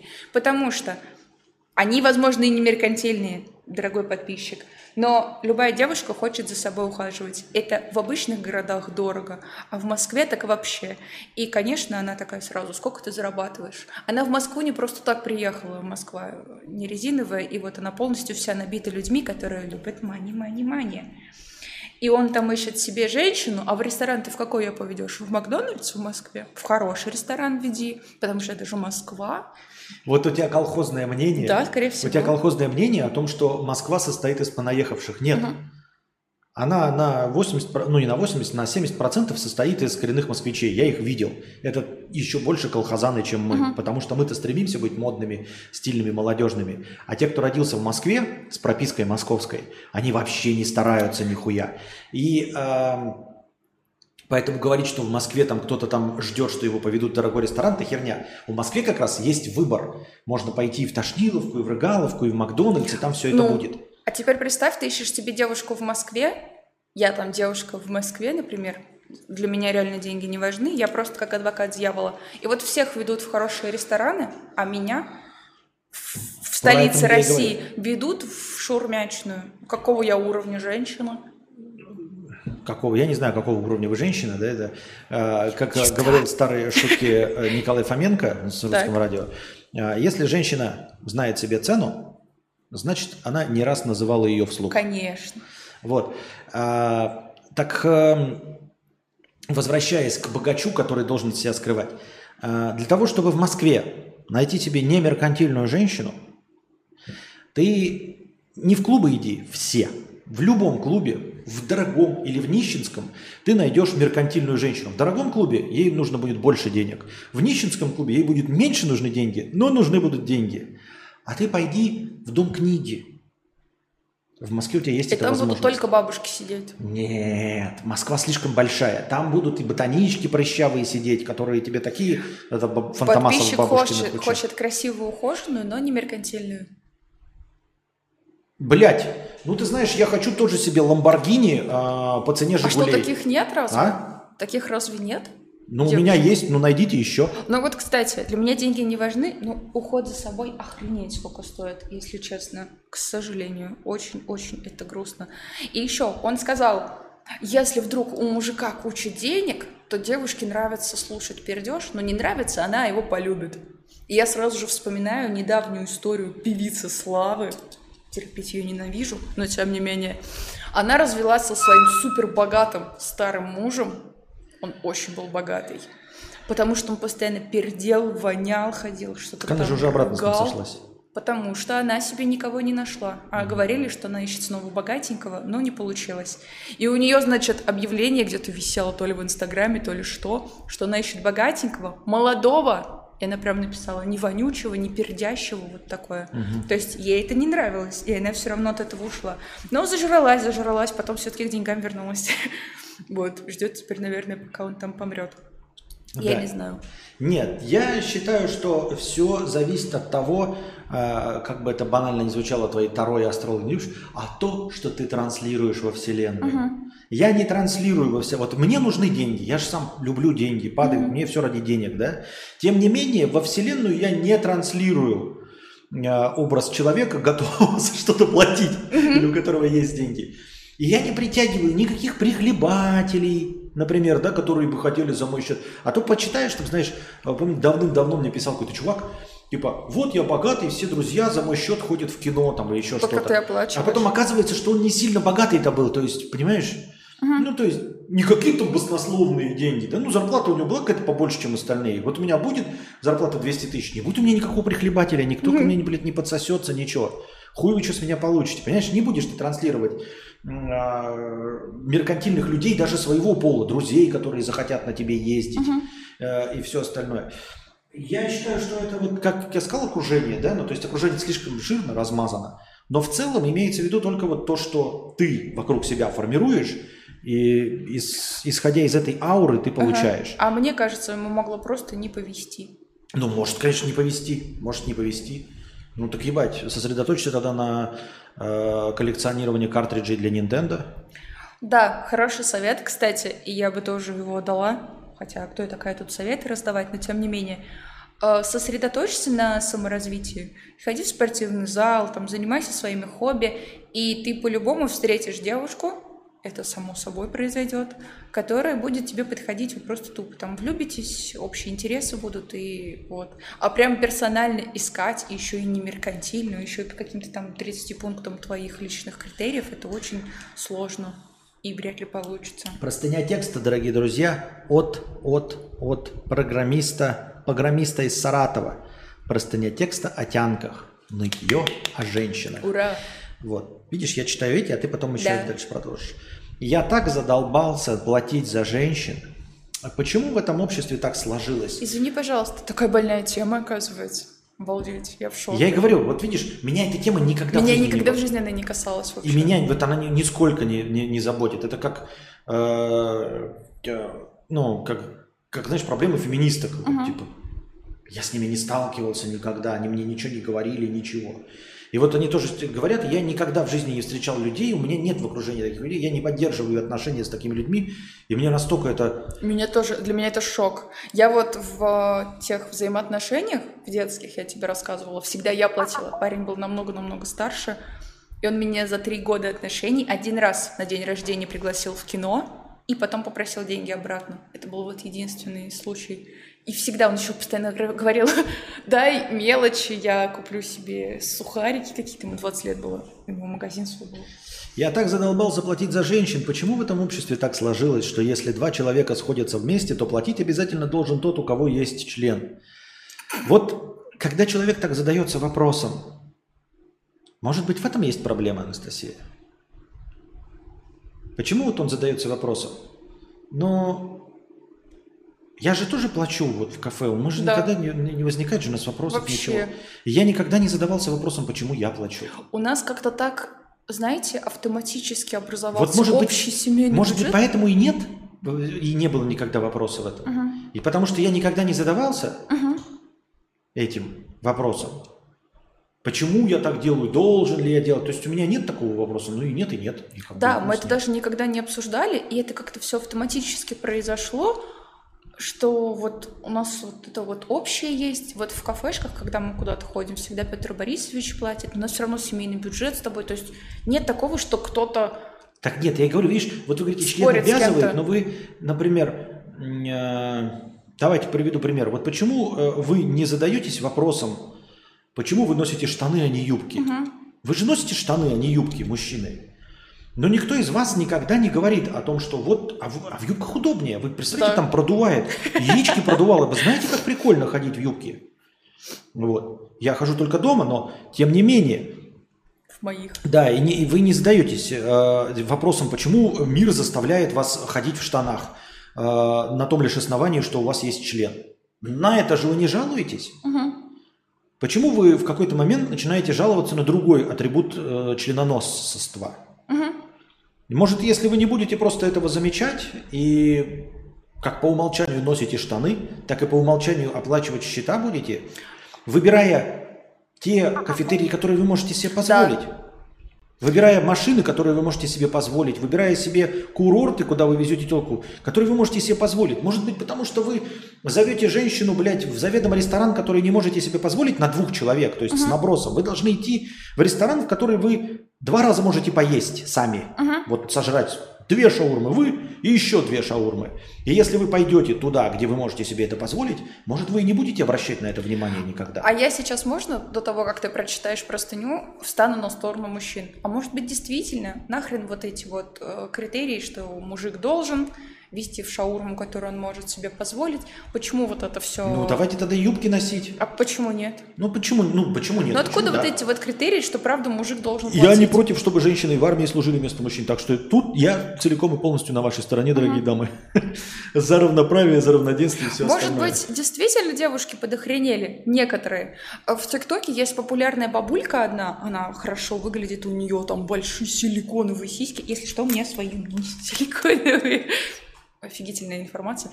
Так вот, а, ей там за 60. Ты ее видел, блондинка такая с нарощенными волосами, и она в Тиндере сидит. Ну, старенькая, но очень ухоженная. И она первым делом мужикам пишет. Вот спрашивает, как тебя зовут? Станислав С. меня зовут. Станислав С., а ты мне будешь материально помогать? Сколько ты готов мне в месяц давать? Это первое или второе, что она пишет мужикам. И она говорит, 90% сразу отваливается. Может быть, просто правда девушки многие подохренели, Мужик должен и все. Ну, должен и все. С чего вдруг? Да. Те времена уже закончились. Не хочешь писка ебать? Пожалуйста, не плати. А удовольствие женщина тоже от секса М? получает. Если бы они хотели сильнее получить удовольствие, они бы шли на компромисс.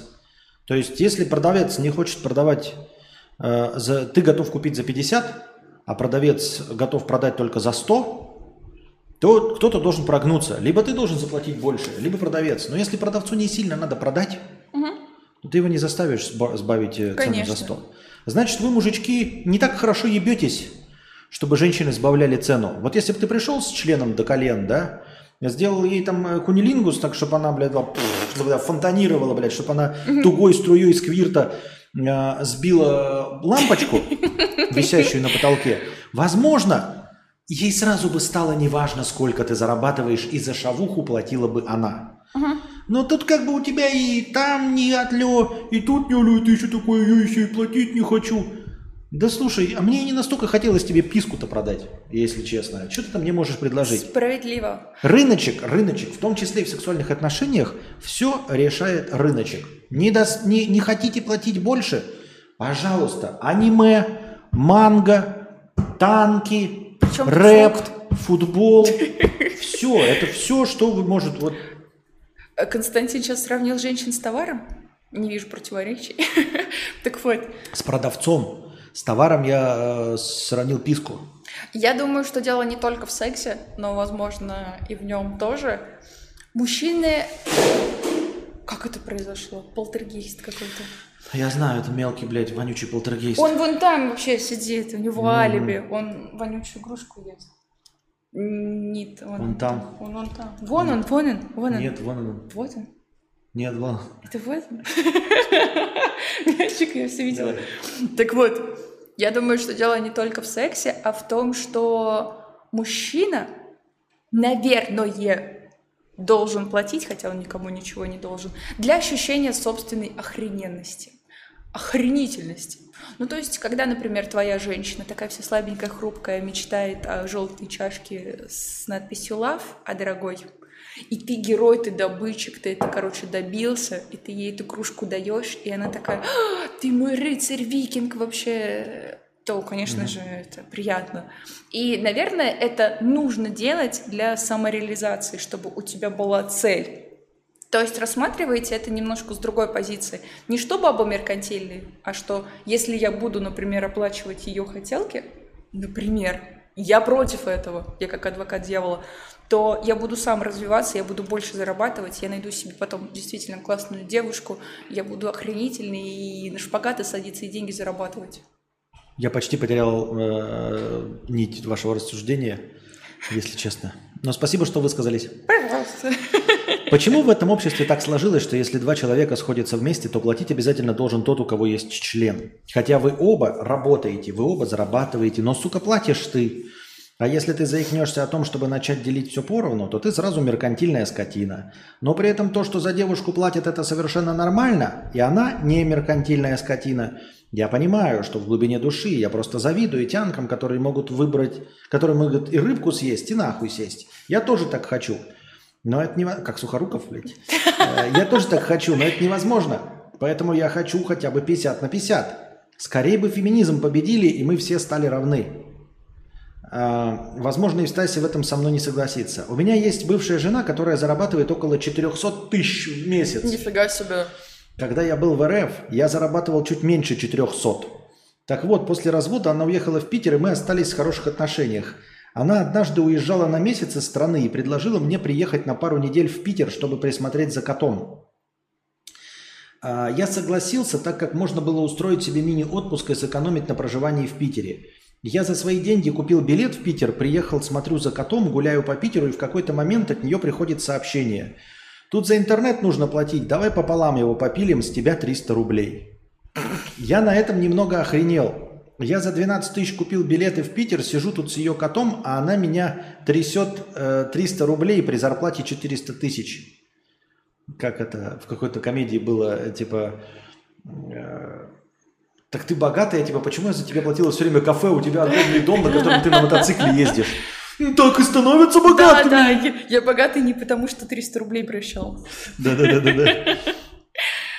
На мое возмущение она сказала, что я живу в ее квартире, а значит экономлю на жилье.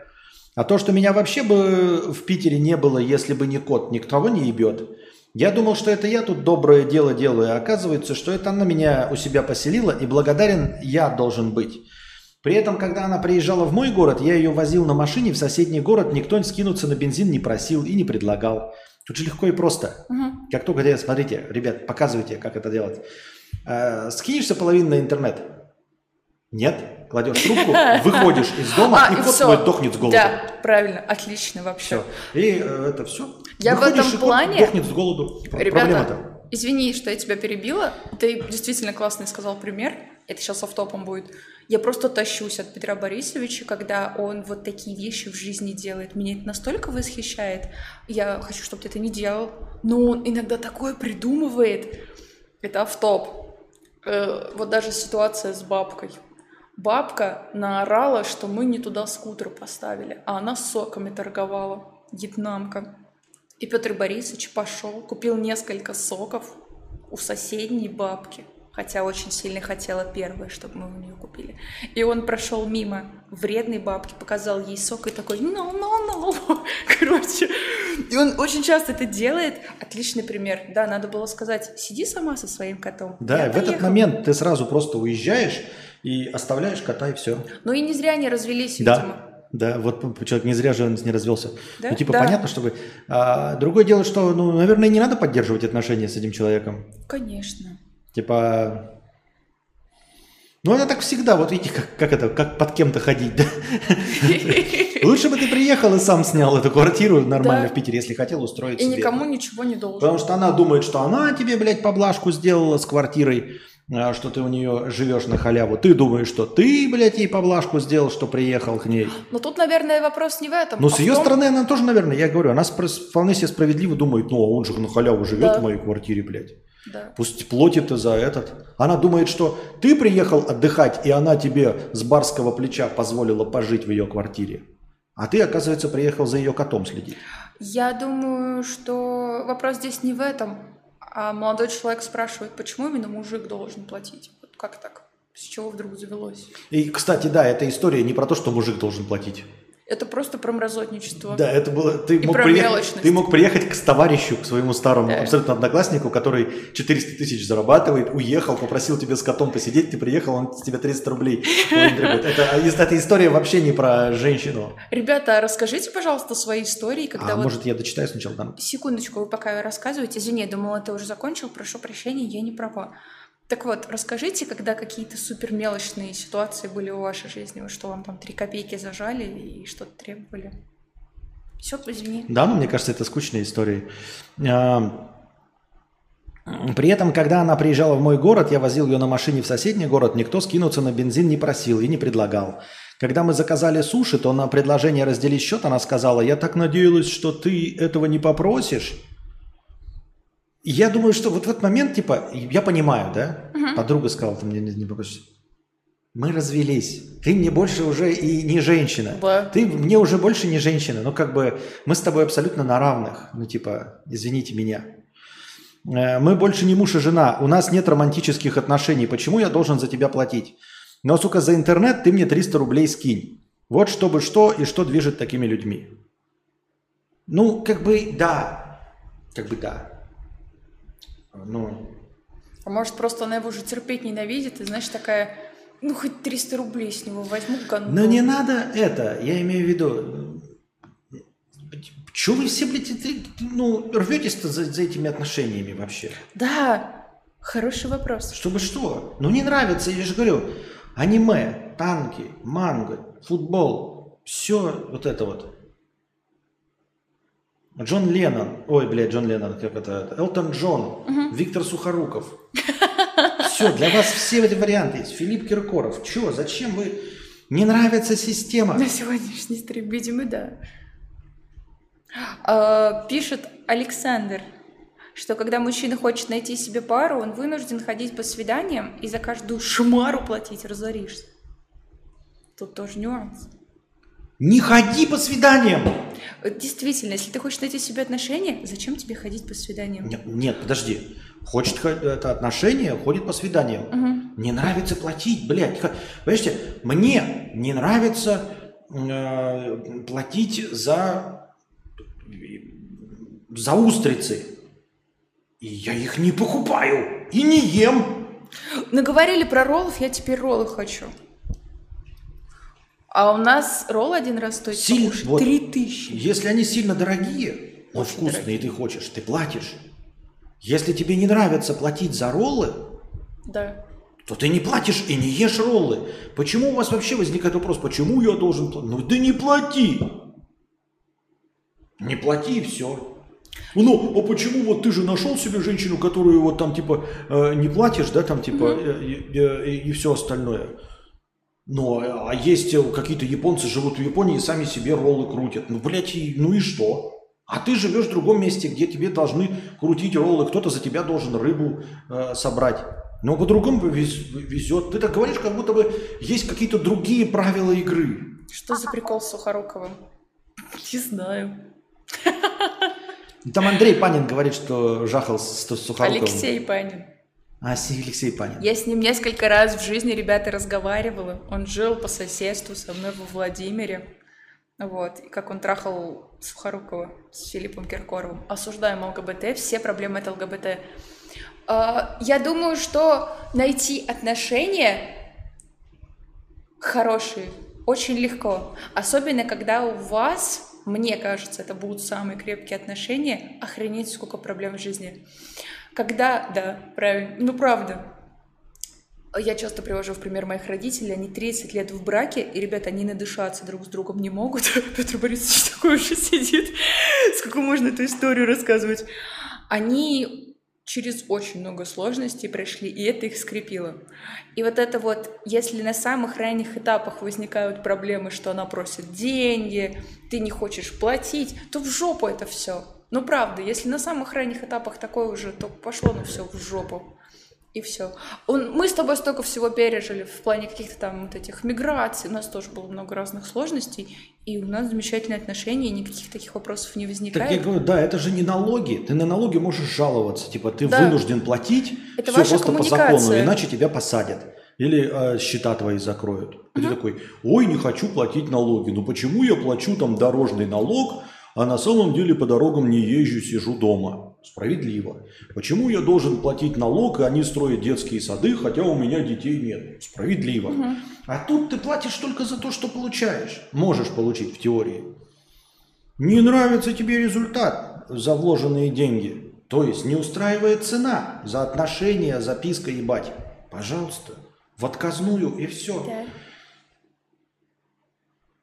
Рука левая, рука правая. Вот. Игрушек сейчас, ебаный насрал. Ты можешь даже резиновую жопу купить.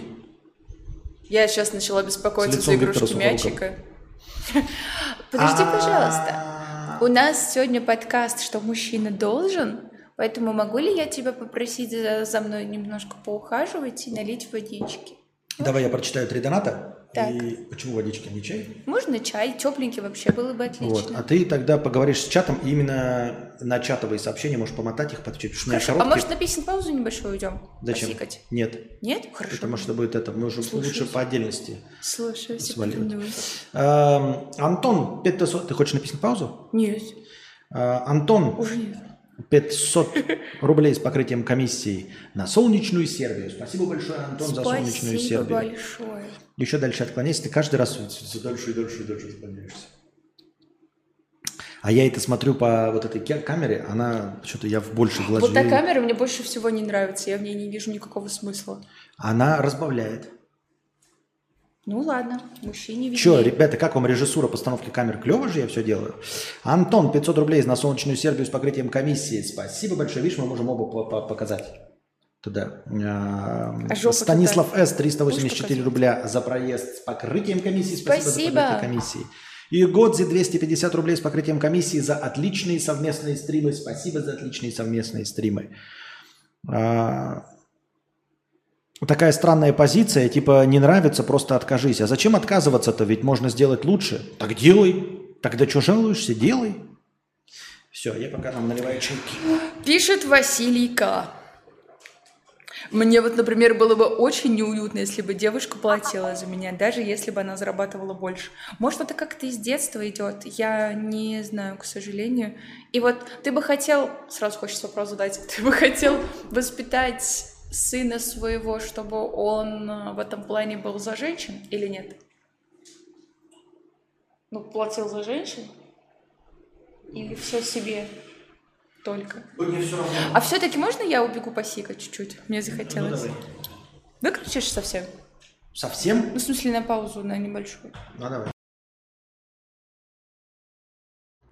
Я пошла на пятиминутный антрахт. У меня антрахт. Девочки. Поехали! Ребята, кто в чате там богатый мужик, который платит за женщин? А, проспонсируйте нам поход с Константином К. на роллы. Вне хорошего настроения. Всего лишь стоит 3000 рублей. Как это? Подписчики должны. А мы две меркантильные с тобой сучки. Да блин, про роллы. Рыжий пес, 100 рублей. Спасибо. М, какие вы сладенькие, Костя и Букашенька Лав. Я не Букашенко. Да, но уже Евстасия. Ля, Костя на себя всю самую крутую аппаратуру направил. Вообще-то спорное утверждение, потому что на Анастасию направлено э, iPhone и ну, микрофон. Нет, микрофон, если он продавался к скупам, он дороже стоит, чем тот, что на меня. Ей не нравится. Я хотел второй вот такой купить. Ужасный лучший микрофон. звук. Отличный микрофон.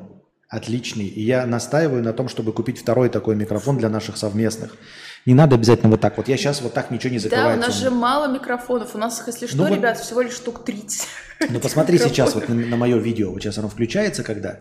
Ничего мне не закрывает, если с правильной стороны. Но звук мой значительно лучше. Если сейчас люди, конечно, скажут, да ничего, он не лучше, мы- он одинаковый. Это потому что, когда я разговариваю, э, Анастасин микрофон работает. А вот если бы мы его отключили, весь бы фоновый шум... Ну, вы же слышали мои стримы, понимаете? И это настоящий подкастерский микрофон, чувствительный, хороший. Анастасия сейчас говорит, микрофон, конечно, хороший, но для идеальных условий. Кстати, как вам звук там нормальный на сегодняшний говорить? Надеюсь, а он был бы отлично. еще идеальнее, извините меня, про- прости, что я перебил, сейчас договорю. Он был бы еще идеальнее, если бы Анастасия выдерживала расстояние э, нормально э, одинаковое. Хорошо. Топ любимых ролл. Ты не поверишь, но ты этим сообщением прям попал в точку, потому что любимый ролл у Петра Борисовича – это топ. Он называется топ-ролл. Здесь продается. У Петра Борисовича эхо. Ролл из Филадельфии. Да, очень вкусные. Что там касательно вопросов? Протянок. И вообще в целом. Чего эхо, не понял я. Ребята, нельзя Петру Борисовичу говорить, что проблемы с микрофоном. Вот э, каждый раз, когда он что-то настраивает, и вы пишете, звук не такой, вы не понимаете, что эта тема настолько тонко нужно обходить, очень-очень плавно, а вы все время в лоб что-то говорите, а для Петра Борисовича это очень важно.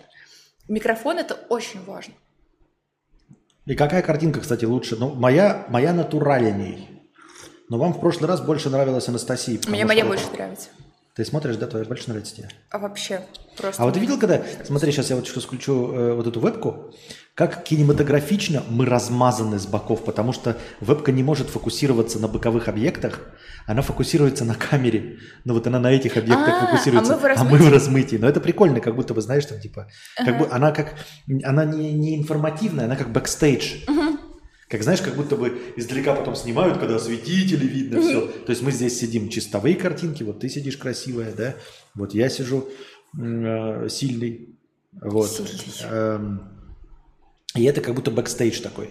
Поэтому все равно А прикольно. еще у Константина и Анастасии сложилось с воспитанием Анастасии касательно ее отношения к уборке, стирке, готовке и домашнего быта.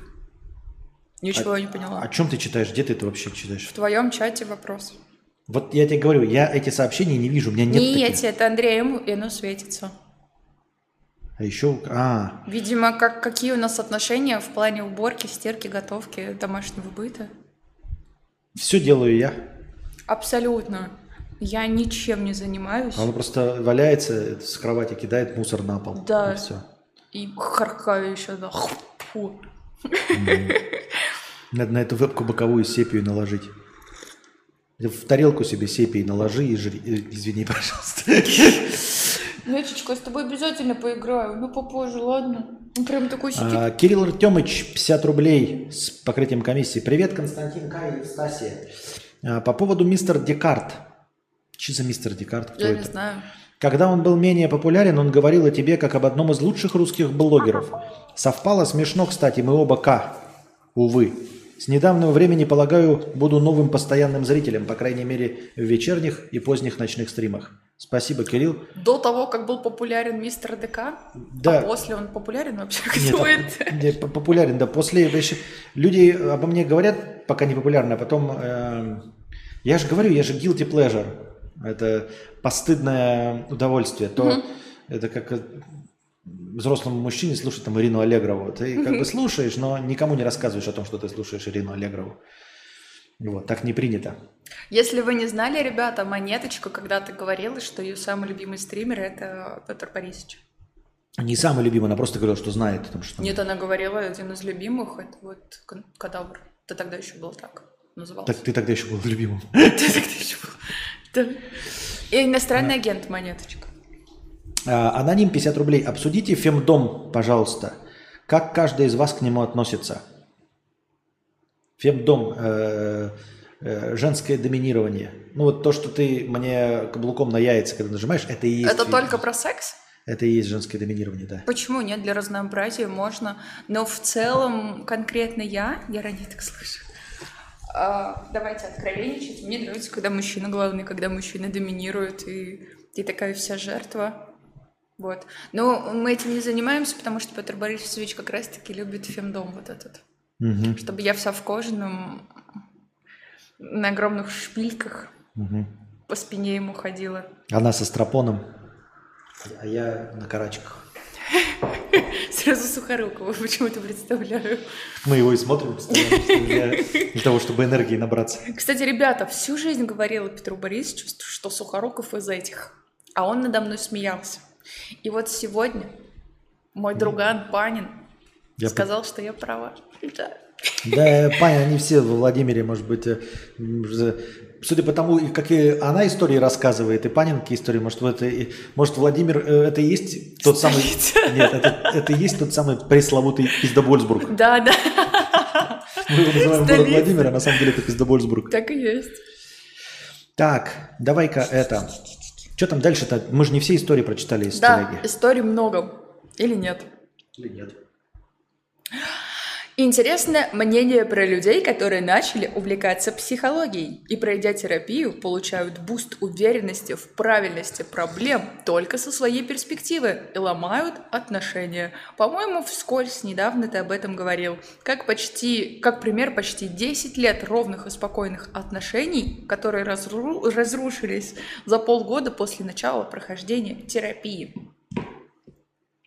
Можно я скажу? Ну. 10 лет спокойных отношений, потом человек ходит к психотерапевту, и отношения за полгода рушатся. Так может, это были нездоровые отношения? Человек пошел к психотерапевту, и психотерапевт ему такой, ты сумасшедшая, он тебя бьет, он тебе нос ломает, и вот отношения разрушились. Я говорил, я не знаю, ты в тот момент э, у тебя твой стрим или нет, я на очень похожую, близкую тему об этом говорил. Есть такая шутечки, еще есть э, ну, на психологическую тему в ТикТоках и в интернетах. Они э, показывают, типа, иду с сеанса э, психотерапевта, типа с факелом иду uh-huh. к, это, к своей семье, и в мыслях такая, вам всем пизда. Ну, типа, ты Ну, все мы травмированы. Абьюзили, да, что там, иду к своей семье, вам всем пизда. А, и почему, типа, Э, люди после психологов начинают э, хамить с членам своей семьи, своим близким, друзьям, якобы выставляя границы. Что психологи учат людей э, выставлять границы и на самом деле не выставлять границы, а хамить вот тем, кто близким людям был. Как же так получилось, что все время страдают друзья, товарищи, партнеры, семья от того, что человек пошел к психотерапевту? Что психотерапевты их наускивают, uh-huh. дескать, и все остальное. Я говорил, что вообще-то хороший психотерапевт не дает советов. Он тебе ничего не говорит, он тебя выслушивает. Ты ему сам все говоришь. Конечно. Ты приходишь к психотерапевту и жалуешься. Муж меня абьюзит, э, дочка моя ебаная дура, теща пизда тупорылая. А, а психолог такой, да, Теща пизда тупорылая, а муж у вас абьюзер, а дочь проститутка. Именно правильно. Вот вы это и высказали, ваши главные проблемы, вы их высказали. И ты получаешь подпитку от незнакомого человека, который тебя выслушал и говорит, вы абсолютно правы. Он просто выслушал то, что вы сами говорили. Он не выдумывает, понимаете, психолог, он вам не скажет, э, типа, вы просто сидите такие, жалуетесь, например, нам, начальника на своего, угу. да, а он скажет вам, нет, это не начальник виноват, это ваша соседка виновата. Откуда к соседке? Никакой соседки не да. фигурирует. Только то, о чем вы сами расскажете, только то, на кого вы сами пожалуетесь, психолог ретранслируя обратно, вам скажет, что да, ваш, пси, ваш начальник полное говно. Именно так. Ставьте границы, отказывайтесь от переработок, просите э, дополнительную оплату за переработанные часы, не выходите в субботу, расставляйте границы. А потом начальник говорит, ух, ишь ты сходила, что это за психотерапевт рассказал твой? Нет, вы были говно.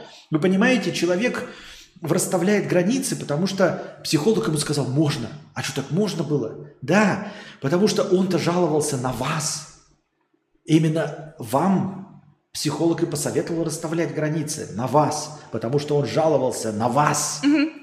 Я с тобой полностью согласна, однако нужно ли изменять что-то в человеке? Нужно ли человеку изменяться и ходить на психотерапевтические какие-то курсы или к психотерапевту, если у него все хорошо. Вот, например, я сегодня наткнулась на ТикТок, в котором детская психологиня рассказывала, что в детстве, когда мы маленькие, нам родители постоянно говорят, нужно делиться, делись, и ты отдаешь свое последнее. С этим очень часто сталкиваются дети из детского дома. Почему они все теряют? Квартиры, деньги, вот даже Милохин всем все раздавал. Потому что в детском доме тоже учат. Делись со всеми, делись. И ты самое последнее отдаешь. Это учат.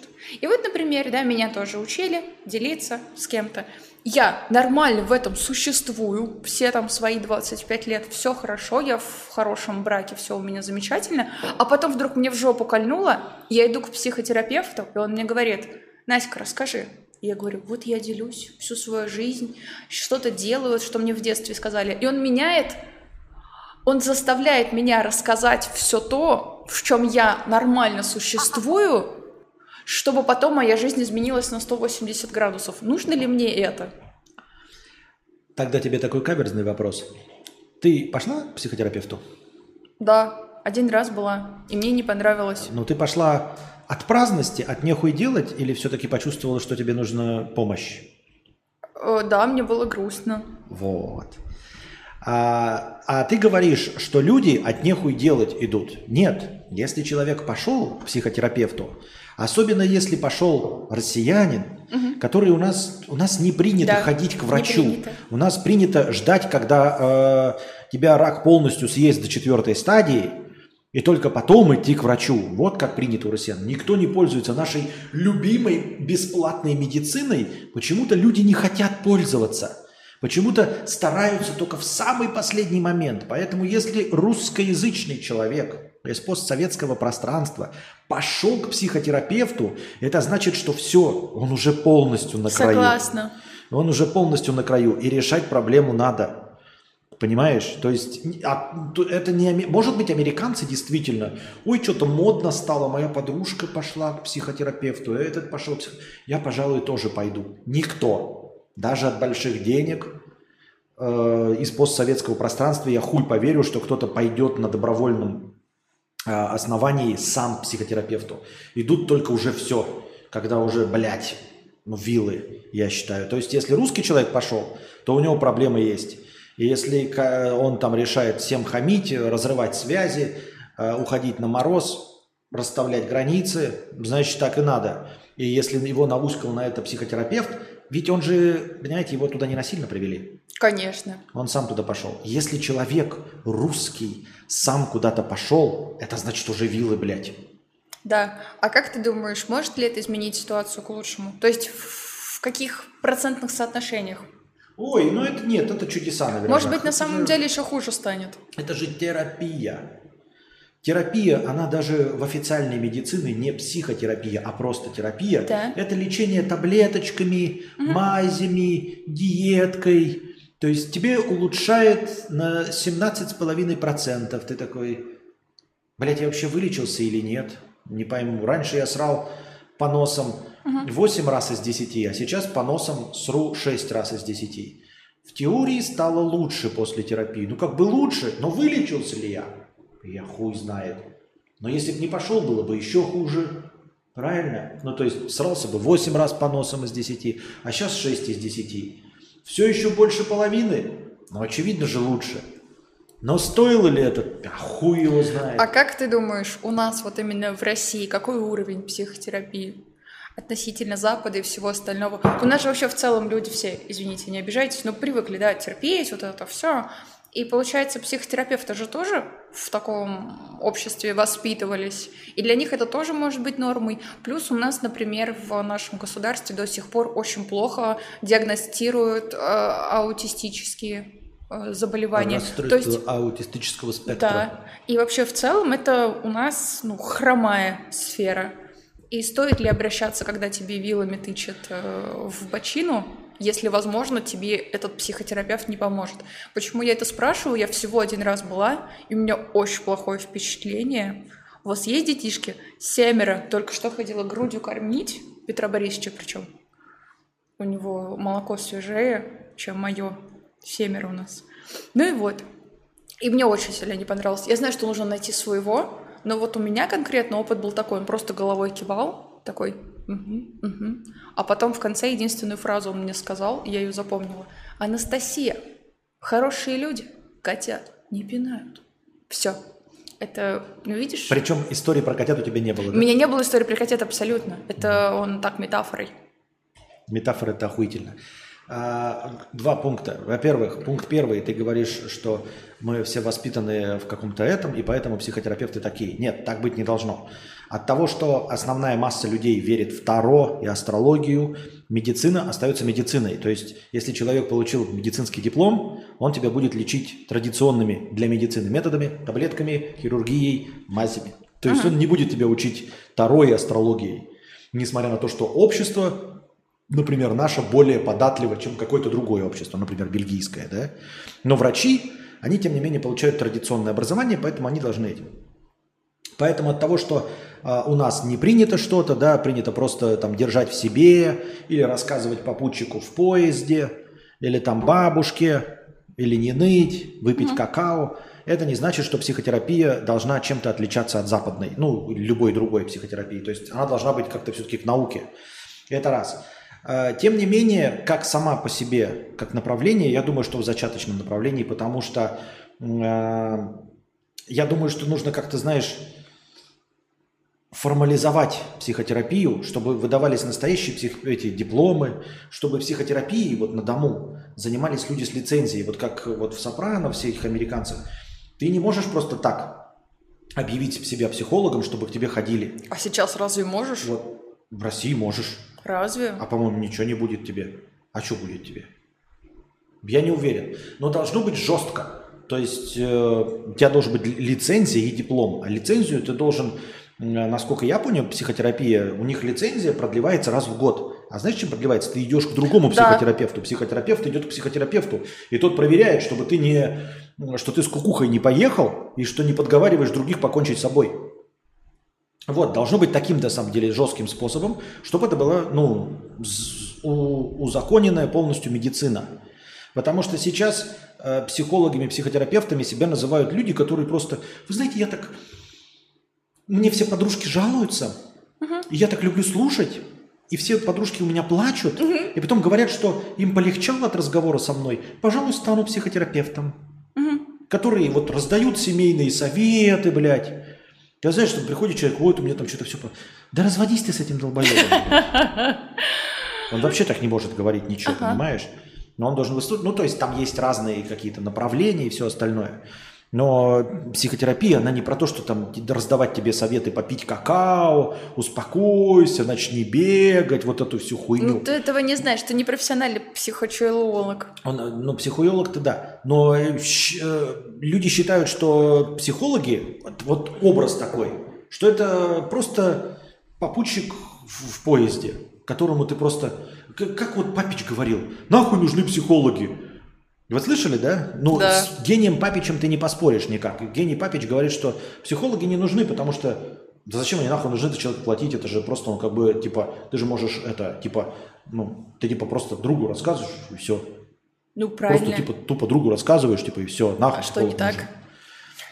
Да, ты сейчас сказал, что они должны продлевать лицензию, психотерапевт ходит к психотерапевту. Есть три разделения – психолог, психотерапевт и психиатр.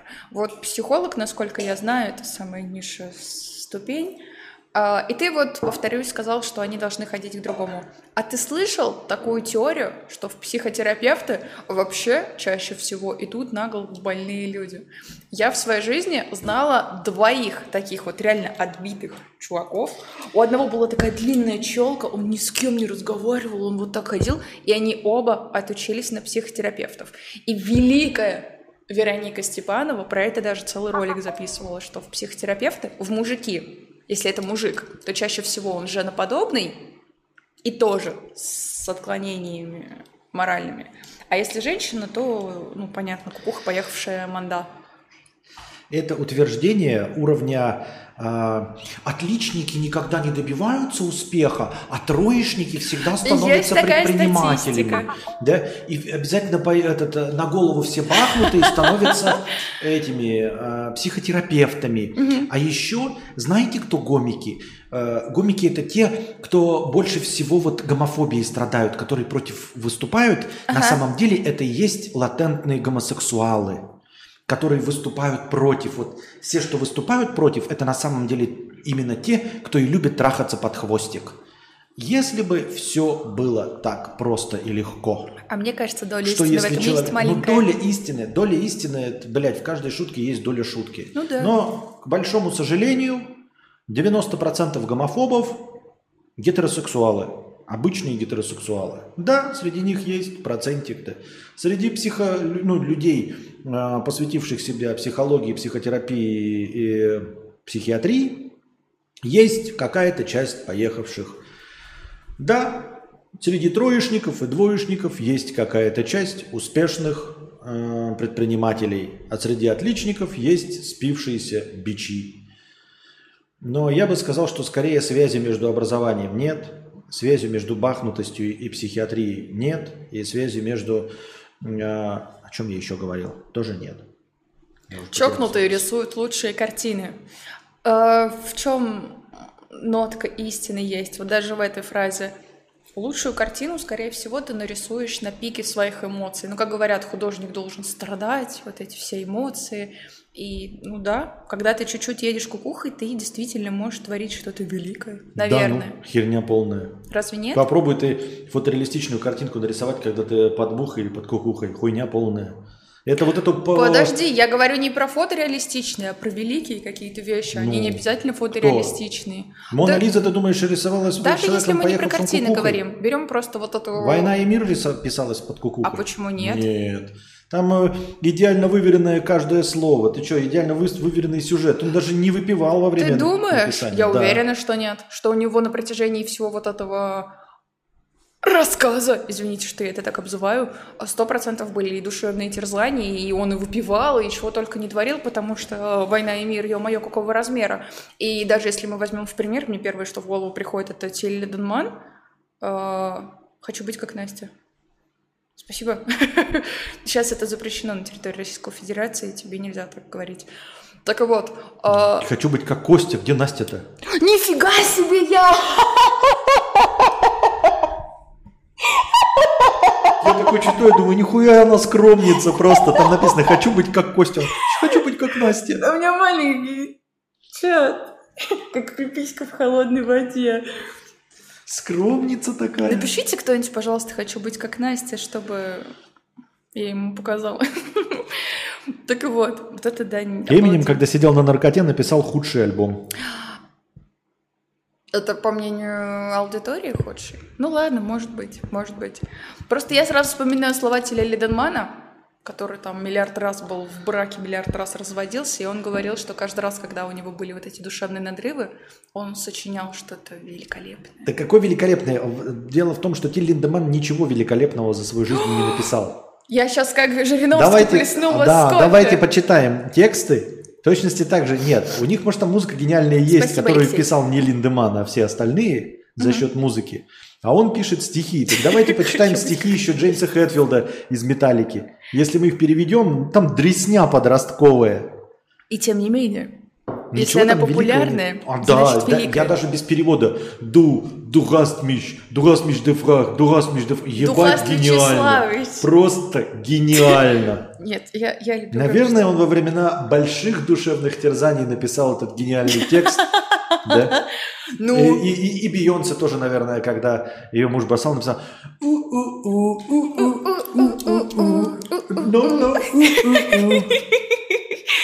да. Ну, он и в песне в это поет духаст. Ты спрашиваешь меня в ЗАГСе, согласен ли я быть с тобой? Нет. Ноль!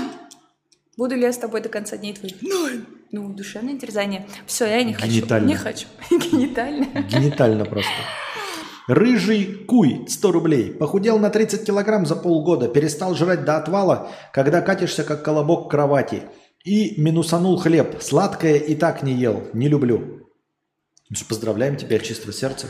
Ой, это сейчас для меня очень такая тема. Петр Борисович знает, я что-нибудь съем и начинаю сразу гуглить, сколько там калорий. Я сначала съем, а потом гуглю. Вообще у меня была диета интервальное голодание, я кушала один раз в день, какой-то большой прием пищи, один, потом целый день не ела. 24 часа, 23. И это не помогает. У меня как были щечки, так и остались щечки. Надо просто удалить комки биша. Видели сейчас врач-то вот этот э, звездный? Который...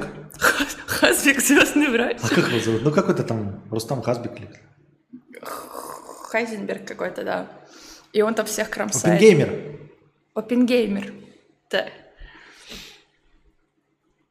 Резиновый утенок с 50 рублей.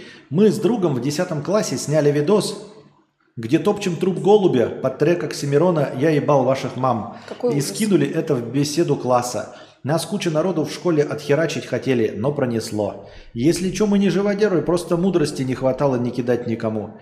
Чё, как вам история? Хуйня полная. Твоя история.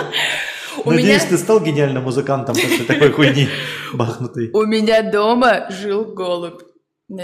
Года полтора он жил, ну год точно. Мы как-то раз с мамой поехали на почту России, и там вот такие вот подростки отмороженные, как ты, кидали голубя об стену. Моя мама вставила им пиздюлей по самым не балуйся. И мы этого голубя забрали и лечили. У меня родители всегда, ребят, всю жизнь всех забирают к себе, чтобы их вылечить, какие-то операции им сделать, потом им дом этот ищут. И вот у нас жил голубь, он ходил и срал вместе с ежиком. Ежик тоже жил. Настя, оставь комки Биша. Ты очень красивая, почти как Константин. Ой, спасибо большое. Ну, не настолько, но да. Я с детства привык от токса родни уходить в игнор и все. Я не звонил месяцами, не брал трубки, за что меня регулярно стыдили. Сейчас мне 23, бесило много вещей в сожительстве с батей, и я съехал к маме. Батя адекватно пишет, помоги мне не быть токсом и укажи на ошибки. А я иду на мороз. Хз, кто прав. Да правильно, уже 23 года хули там, блядь, это... Надо было раньше. А все. А надо было А раньше. всё. А все. А все. Можно А я было тут раньше. написали приятный комментарий, я воспользуюсь случаем и я почему худею? Я худая, но у меня ляжки как метеоры два. И хочется просто быть палочкой, веточкой. Но пока я не веточка, подписывайтесь на Бусть. Во-первых, вы очень сильно поможете мне и Петру Борисовичу. Подписка стоит всего лишь 100 рублей, а там всякие секси-фотографии красивые. Ну, понятно, без пошлостей, просто симпатично. Еще один псих 100 рублей с покрытием комиссии. Костя, если бы ты знал, сколько врачей женщин верит в Таро и астрологию, Это ужасно. На самом деле, действительно, очень много женщин верят в астрологию. Ребята, у меня есть знакомая, я вам про нее уже наговорила, до сих пор она каждый день в Инстаграм выставляет свой гороскоп, что она телец. И мне все время вопрос возникает, какого нахер нам резона, что ты телец? Например, я дева. Я реально дева. Почему я должна твой гороскоп вонючий читать? Ты хотя бы на всех выкладывай. Почему только на тельцов? И мне с этого жопа горит, ненавижу. следующую историю из Телеграма хуяри. Так, поехали. А у нас во дворе Одинокий голубь на карнизе одна, за окном но Смотрит она, на меня и не стучится в дом меня. Может, так же ты ко мне придешь И все поймешь, ты все поймешь А почему у тебя какие-то кружки, два клоуна смотрят друг на друга? А, кружка для тебя. Классно. Так, итак, пихли. Ух ты ж, блин. Подождите. А, Тут, оказывается, очень много вопросов, а мы их пропускаем. Ты представляешь? Ну, Было мне лет 19.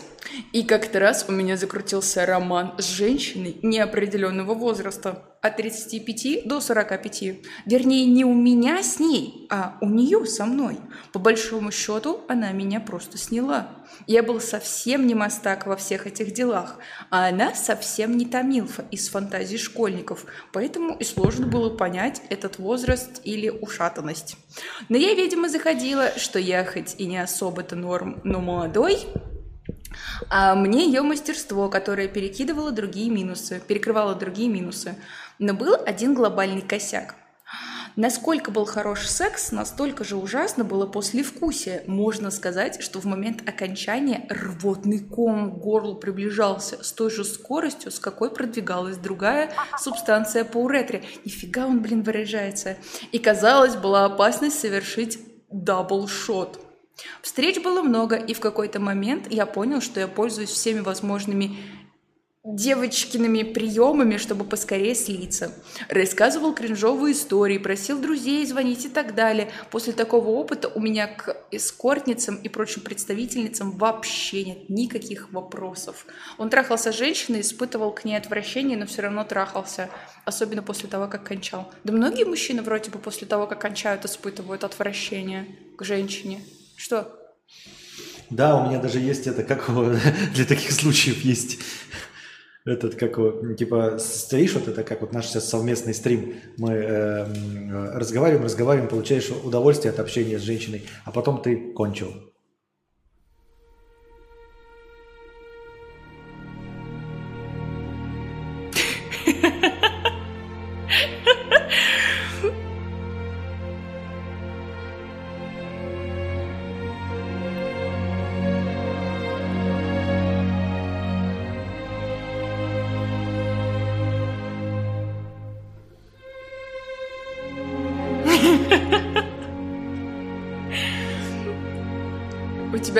Вьетнамские флешбеки будут реально вьетнамскими, ты же это понимаешь?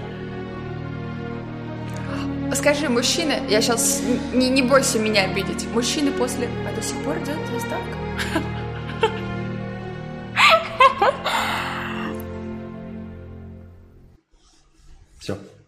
Замечательно. Скажи, мужчины после окончания сексуальных процедур действительно испытывают отвращение к женщинам? Не бойся меня обидеть, я просто буду уходить Нет. и прятаться в яму, А- как а лев. не отвращение, ты просто как этот...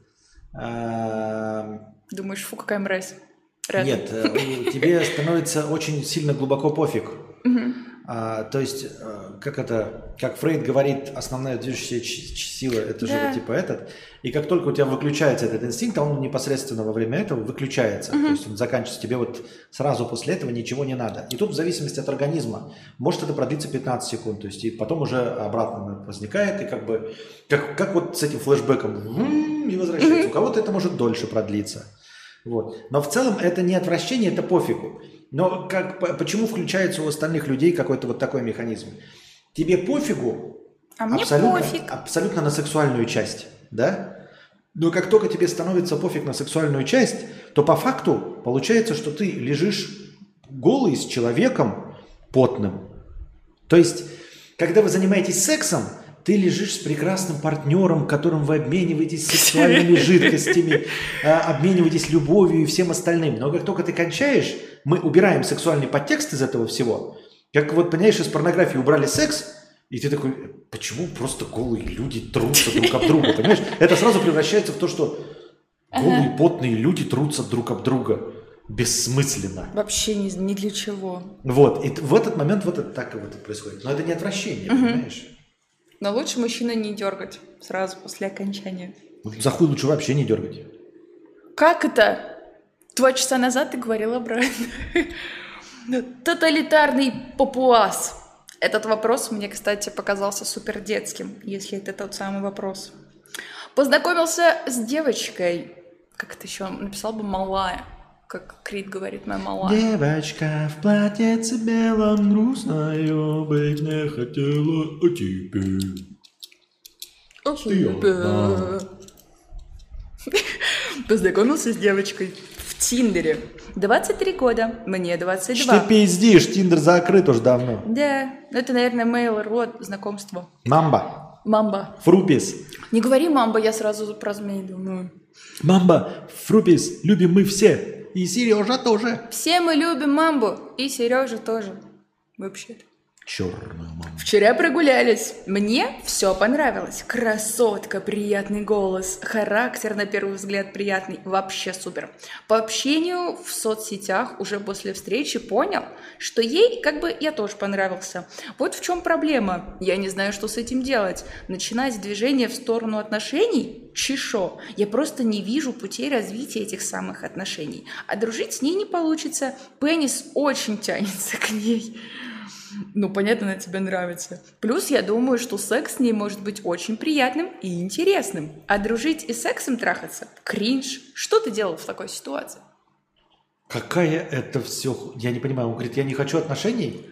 Он сказал, что отношения строить не получится, а дружить Почему? и сексом заниматься – я не знаю. Просто, просто не Но она красивая, Почему? приятная. И при- приятная. Сексом хочешь заниматься, все тебе нравится. Может, они но переедут не можешь. в разные города. Что значит может они переедут? Тут же не написано, что они переедут в разные города. Можно без может. Господи, не парься, зачем тебе так много вопросов? Трахайся, влюбляйся, Ну. плати за нее в сушах пополам. Плати за Развлекайся. нее в сушах пополам. Да. В чем проблема вообще? Ты подписчиков реально на Авито набираешь. Непонятно, непонятно, непонятно, если она... Это я тебя сейчас пнула? Ну, класс. А если сейчас на другую камеру переключиться? Не надо. Да он женат просто. А, вон что. А, вот почему. Ну тогда вообще надо спросить разрешение у жены. И если она разрешит, тогда окей. А так дружи и просто трахайся. Э, Букашка красивая. Спасибо огромное. Я не букашка. Интересный Р. секс, как же это странно звучит. Ребята, докидывайте настроение, потому что мы закончим. Р. Полгода сильно болит живот. Наконец-то не протянок. Хотя протянок очень интересно слушать. Мне нравятся эти истории. Пишет анонимный То есть это отвечать на тот вопрос не буду, да? А, отвечай. Как-то... Давай, мне на самом деле Девочки, добавить нечего. Девочки, даем право этим членоносцам или как сосисконосцам.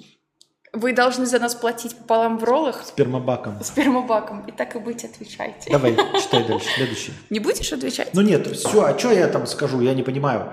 Говорит, э, хорошее, красивое это. А, Зачастую пр- проблема бывает наоборот, такой типа, вот в отношениях хорошо, но писька не стоит. Типа, Ага. типа общаемся, классно, все классно, но что-то как вот, как э, лицо противоположного пола меня не устраивает. Причем и те, и те на это жалуются. Тут как бы понятно, да, и ты говоришь, ну переключайтесь на дружбу, оставляйте только дружбу.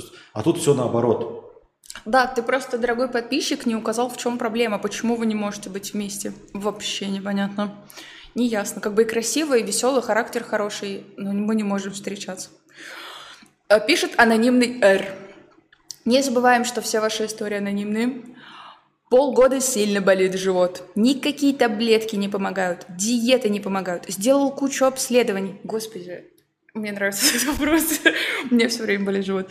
Сделал кучу обследований. Пропил две пропил две назначенные терапии, вылечил даже холика- холикобактери, видимо, вот эта бактерия. Э, Врачи разводят руками. Ну, попей амипрозол, не ешь жирного и сладкого. На днях слег с температурой и болью в животе в больницу. Пролечили, выписался. Решил сходить к платному доктору, но не заочно, э, как до этого по телемедицине. И не очно к терапевту, а очно к серьезным профессиональным специалистам в серьезный медицинский центр. Если вкратце, то послушали там мои истории, посмотрели все анализы и выписки и неожиданно дали пройти тест ХАЦ. По итогу оказалось, что с ЖКТ у меня все отлично, а причиной попадания в больницу было банальное острое отравление. Желудочно-кишечным трактом настолько все в порядке, что можно в учебнике отправлять как пример идеальных показателей. В общем, оказалось, что эта боль связана с бедами, с башкой, тревожное расстройство, прописали АД. Через месяц посмотрим, помогло или нет. Короче, нет хорошей жизни все эти тревоги. Основная их часть связана с работой. При том, что у меня отличная работа в сравнении с другими. В принципе, ты что, стример? Не бей лежачего. Да и я там на отличном счету, но с нюансами. С такими, что вот к чему я приехал. Вот многие говорят, не терпи, меняй свою жизнь. Мечтал стать тиктокером? Брось все, иди, и ты будешь счастлив. Внутри отвечает такой образ советской бабки. Ты чё, ёпт? Э, Если все тиктокерами будут, то кто будет улицы подметать? Дружок, ты и так на тепленьком месте. Под защитой делать не надо нихуя особо, а копеечка капает. А семью на что будешь содержать? Две крайности. Типа сиди и не бухти, а вторая вперед, действуй, пока не сдох. Рискуя, то убьешь себя, если продолжишь отправлять свою жизнь. Видимо, отравлять, да, отравлять. Отравлять свою жизнь. Суровая мякотка дополняется тем фактом, что если я уйду со своей работы, то сразу окажусь в зоне риска. Я надеюсь, не нужно объяснять, о чем я. А какой бы вы выбор сделали? Или дело, возможно, вообще не в работе? И я даже не представляю на самом деле, что именно отравляет мне жизнь настолько, что организм начинает посылать такие сигналы. У меня сразу есть ответ.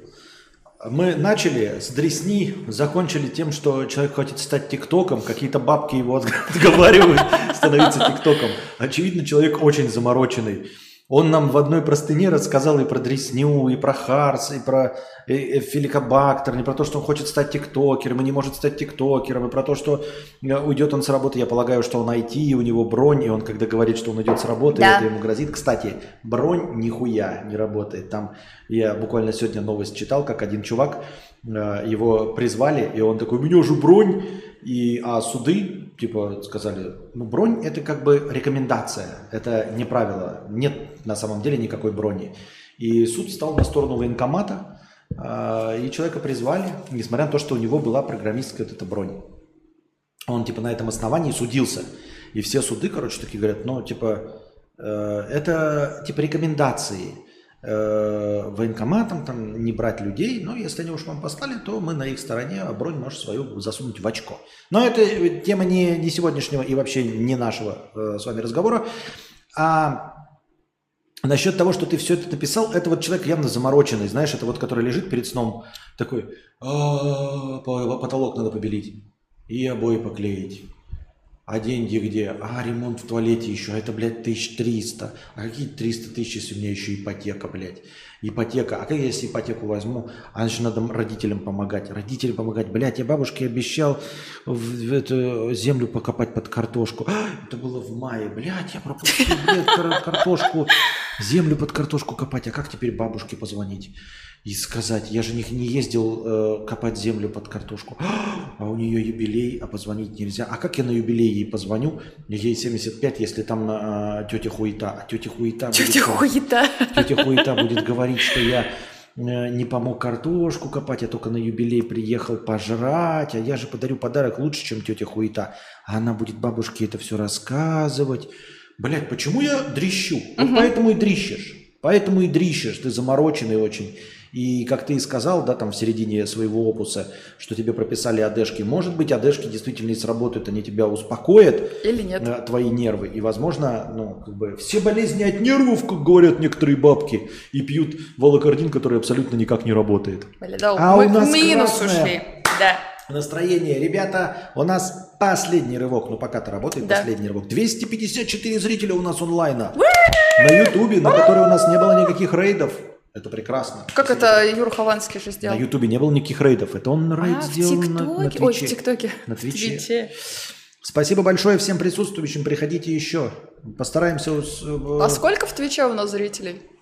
Мы купим второй микрофон? Конечно, Какой? сколько. Любые вообще, Нет, я ты будешь за. в него говорить? Нет. Мы для этого купим, что ты в него говорила. Я люблю, когда мне большая такая шишка тычет в рот, но не это. Вам звук Анастасии устраивает вас, дорогие друзья, 15 зрителей? Последний рывок. ТГ 192 лайка, нихуя себе, это Много. 1920 хорошего В настроения. ТГ скидывал донат Адами, кто-то из них. Итак, Когда? вот он только что пишет. Чек не пожалуй. А, вижу. Да. Так вот, я согласна с тем, что человек заморачивается. А возможно, он начал заморачиваться, чтобы найти причину своих проблем. То есть изначально он не заморачивался на работе, действительно. Он же про работу говорит. Адаме добавлю, 10 евро это 1500 по моему курсу. Охуительный я курс, конечно, выставил. Да? Мгм. У нас теперь настроение до пизды. 10 евро. Спасибо большое, Адаме, за Спасибо 10. большое. Так вот, а, возможно, действительно, вот насколько я поняла твой вопрос правильно, извини, если это не так, проблема у него основная в том, что он метается нормальная у него работа или нет. Он хорошую денежку получает, думает, что у него есть там отсрочка от армии, бронь вот это, а, и хочет он уйти на обычную спокойную работу. И вот сейчас он переживает, из-за этого он дрищет или не из-за этого. Ему прописали АД. Может быть, он и не загонялся, но на работе действительно какие-то есть проблемы, которые не дают ему покоя. Может быть, он спокойный человек вообще. Не, я думаю... э, Ему нужно сменить работу. Нервы... Нет, так не работает, мне кажется. Нервы, они не так не бывает. А как это? Подожди секунду, прости, перебью. Представляешь, ты ходишь вот в Евросеть работать, и у тебя все в жизни хорошо, но вот тебя просто там задалбливают. Тебя там бесит, тебе там не нравится, и ты вот каждый раз приходишь вот такой, тебя колбасит. Если у тебя хорошо при этом дома, да, травка зеленеет, вот, э, котята, а при этом тебя только в Евросети задал, то все хорошо. Не бывает такого, что человек, знаешь, впадает в депрессию из-за развода. Нет, я понимаю, что знаешь, можно впасть в депрессию, наверное, из-за смерти партнера, ну там любого пола, из-за смерти, наверное, если ты подросток и еще близок с родителями, из-за смерти родителей, или если ты взрослый человек, из-за смерти э, детей. Во всех остальных случаях если у тебя на всех фронтах все хорошо, то одно какое-то событие, там типа увольнение э, или проигрыш в суде, или в том числе попадание в тюрьму, но при этом у тебя остается любящая семья Доминика Торетто, то ты как бы не впадешь в депрессию. Понимаешь? Ни, ни- ничто не способно у тебя так одно событие, оно способно накопительным эффектом с чем-то еще. Поэтому, когда человек говорит, что он трещит, а трещит это уже организм у тебя сам чему-то противится, не думаю я, что один стресс на работе может вызвать дресситон. То есть у тебя еще что-то на тебя накладывается. Кстати, он не говорил, И что причем трещит. не одно. Ну, у него какие-то проблемы. Но мы врачуологи профессионально обучались в вот, я имею в виду, что стресс это плохо, да, но я не думаю, что кто-то так настолько повязан на работе, что для него стресс на работе равен, э, ну, как это, понимаешь, как это называется? Катарсису внутридуховному. Угу. Ну нет, ну это, блядь, ты... да, но не катарсис внутридуховный. То есть должно быть и все остальное еще хуево. Не ты... одно что-то, но многое хуево должно Перебиваю быть. постоянно, извини, пожалуйста. Ты говоришь, что что-то одно, но ведь это не одно, это совокупность факторов. Большая ответственность на работе. Он там, что такое? Ну, прочитай, он гравируем, порчу наложили. Все? ну, это понятно. А у нас, кстати, он тоже профессиональный порчеолог, Гравививюрм mm-hmm. его зовут. так вот, привет, Гравивюрм. Он, кстати, иногда фильмы заказывает классные. Особенно мы смотрели вместе фильм «Фарго», было обалденно. Так вот, это не одна какая-то проблема, это совокупность проблем. Предположим, на нем большая ответственность на работе. Он переживает, как там успеть с докладами, на нем многое держится, но сюда же сразу же цепляется, если он уйдет с этой работы, а как мне найти новую работу? Прицепилась. А на что я буду жить? Третья прицепилась. А сейчас такая нестабильная ситуация в стране. И пошло, пошло, пошло, и вот этот огромный ком снежный, он накатывается, и ты такой думаешь, я всего лишь хочу уйти с работы. У меня в жизни все хорошо. Но вот все эти остальные проблемы, которые идут комом, как мне их решить? Нет, ты вот и подменяешь. Ты называешь одну проблему на работе, а на самом деле это проблема с тем, что у тебя висит ипотека, что ты должен содержать еще родителей. Да. То есть это проблема с тем, что ты должен содержать родителей, да. что ты должен платить за ипотеку. Это не одна работа. Вот я тебе говорю, что это и есть совокупность проблем. Да. Понимаешь? То есть, если бы у него была только проблема работа, а ипотеки бы не было, а родители сами были бы богатыми, угу. то тогда бы работа, тогда бы он не переживал бы по поводу увольнения. Тогда бы все такой, ну уволюсь, блядь, и, хули, и То есть ты думаешь, что он все-таки загоняется, и, возможно, да ему помогут? Да, почему я думаю, что загоняется? У меня такого опыта нет. Я чисто по твоим же рассказам, по твоим же пересказам интервью Поперечного. Угу. Иностранный агент Поперечный, я уж не знаю, блядь. Нет, ну, вроде. общем, по твоим же рассказам об иностранном агенте Поперечном, который дрищит вот из-за стресса. Вот. И я только делаю... Мы ТикТок У смотрели. меня таких, я ничего про это не читал. Ты сама мне пересказывала это. Мы ТикТок смотрели. Фазео 100 рублей с покрытием комиссии. Спасибо за 100 рублей с покрытием комиссии. Спасибо. Следующий нет, тогда моя очередь, мне донат просто. Хорошо. Э, вчера была, значит, история про лэшного дурачка. Э, э, это ну, подписчик. Рассказывал, значит, такую хуйню. Тоже загоняется, пиздец. На работе. Угу. Он что-то то ли выбросил шоколадку, то ли что в мусорку, а потом захотел ее достать. И когда он шарился в мусорке, чтобы достать свою шоколадку и съесть ее, зашли коллега по работе, ну и с каким-то там начальником. И посмотрели на него косо. Так. Вот. И я давал ему советы. Во-первых, я не знаю, почему загонялся. Кому какое дело? Всем же печаль. Как я вот сегодня говорил, да? В 20 лет ты думаешь, что о тебе скажут другие люди. В 40 лет тебе пофиг, что о тебе скажут другие да. люди. И в 60 лет ты понимаешь, что о тебе никто и не думал никогда. Угу. А, и я ему сказал, что на тебе, а, никто не думает. Вариант номер два. Надо было доставать шоколадку, да, там даже типа так вот мазать лицо как будто говном, и потом на них упорно смотреть. Вот и облизываться еще, чтобы они нахуй вообще больше с тобой никогда не разговаривали. И второй вариант, как я и сказал, нужно было, типа, сделать вид, что ты ищешь флешку. Типа, блядь, да где эта флешка? Может быть, я ее с документами, блядь, ну, типа, выбрасывал в Так, может, они видели, что он шоколадку достает? А? Может, Нет, они видели? не видели. Угу. Я к тебе рассказываю предысторию, потому что здесь есть продолжение. Угу. Вот. Ну, типа, нормальный же вариант, типа, когда заходят люди, да, тебе надо не молчать, а сразу такой говорит, бля, Пацан, я флешку потерял. Я остальные все смотрел, думаю, я документы выбрасывал, может быть, я с документами ее смахнул туда. Ага. Ну, типа, и все нормально. А у тебя были такие ситуации какие-то похожие? Конечно, были, но я их не помню, потому что мне насрано вообще. То есть зайдет начальник, а я шарюсь в мусорке. Да Можно маленькую историю с Пиздобольсберга, супер короткую? No. Я просто сразу вспомнила. Я как-то раз, ребята, я жила на девятом этаже с родителями, и у нас у соседей был огромный лабрадор, маленький. Ну, то есть он был большого размера, но юный. И, значит, я захожу в лифт, в огромный, в грузовой, и вот этот лабрадор соседский тоже забегает в лифт. Я держу кнопку, они пока закрывают дверь, и лабрадор этот, короче, дрищет прямо в лифте, конкретно так, вообще лужей. Вонища стоит невероятная. Прибегает хозяйка, говорит, подержите лифт, я держу лифт, она отмывает это говно шваброй и говорит, пойду сейчас ему тепла помыть, потом пойдем гулять. Я такая, ну ладно. Я иду в лифте, воняет говной конкретно, просто адово. И я всех соседей собрала, просто всех по всем этажам, и выглядело так, как будто бы ну, они заходят в лифт, а там воняет дресниной. И понятно, что это не лабрадор. А да, эту историю рассказывает, она все время ее оправдывается, потому что я тоже захожу в комнату, воняет говнище Я такая, И вот она все время у нее вот это все мя- мячик, мячик. Да. Видели мячик? Он, столько, он настолько вонять не может. В нем, понимаете, столько воздуха не может А что мне накопиться. сделать? Мне сказать, что это я, это же будет совсем в лоб. Так, что за история? ПРЛшный дурачок этот продолжает эту историю. Последовал твоему совету позавчерашнему и подошел к коллеге и сказал, что я тогда флешку искал в мусорке. Какой кошмар! Просто кринжать. Блин, дорогой подписчик, это либо сразу надо делать, либо никогда. Ну, Через так два дня. Да, как будто бы ты об этом парился и действительно придумывал, как тебе оправдаться за шоколадку с помойки. Какая же ложь, что всем на тебя пофиг. Никого не интересует, пофиг или не пофиг. По одному эпизоду тебя запомнят как Валдиса и всю жизнь будут помнить, что ты Валдис, но при этом будет на тебя пофиг. Ну и будут помнить как Валдис и все. Да и насрать. Ну и что вообще? Вообще насрано. А, что я тогда флешку искал в мусорке, но мне кажется, он не поверил мне. На это я могу сказать, дорогой друг, ты сходи еще раз, ты узнай его адрес и приди к нему домой. Во-первых, сначала позвони ему ночью.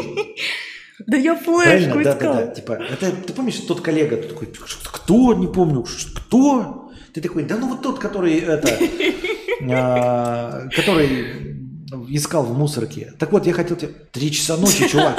Не-не, это важно, подожди. Я, да, я, да не-не, ты что, псих больной, что ли? Не-не, я просто хотел сказать, что я флеш... Я честно шоколадку. флешку- Да-да-да. Не ту вкусную шоколадку с орешками в- уже в помойке вонючей, я не ее доставал. А потом, а потом, говорю, еще домой к нему приедь. В 6 утра. Стучись и барабань в дверь. Он тебе, не, он тебе сначала открывать не будет, но человек же спит в 6 утра. И ты кричи. Это флешка была! Не шоколадка, не шоколадка. На лице у меня было не говно. Это была флешка. Дорогой подписчик, это же как эффект этой Барбары Стрейзенд или как? Она рассказывала, чем больше ты об этой ситуации будешь говорить, тем больше ее будут мусолить, что ты помоечник и прочее. Зачем Но мне ты- кажется, он не поверил мне. А? Как правильно поднять эту тему со вторым коллегой, чтобы он поверил? Ну, во-первых, попробуй разыграть эту ситуацию еще раз. Собери всех как-нибудь, ну, чтобы они случайно А, зашли. да-да-да, а ты вот Ты уроешься в помойке и говоришь, вот, флешка. В этот раз я искал точно флешку. А там И в пускай- тот раз точности так же было, Да, говоришь. пускай там много шоколадок лежит в мусорке, а ты будешь искать флешку и найдешь флешку и скажешь, вот, ребята, я искал флешку. И в этот раз тоже. Я же не взял шоколадки сейчас.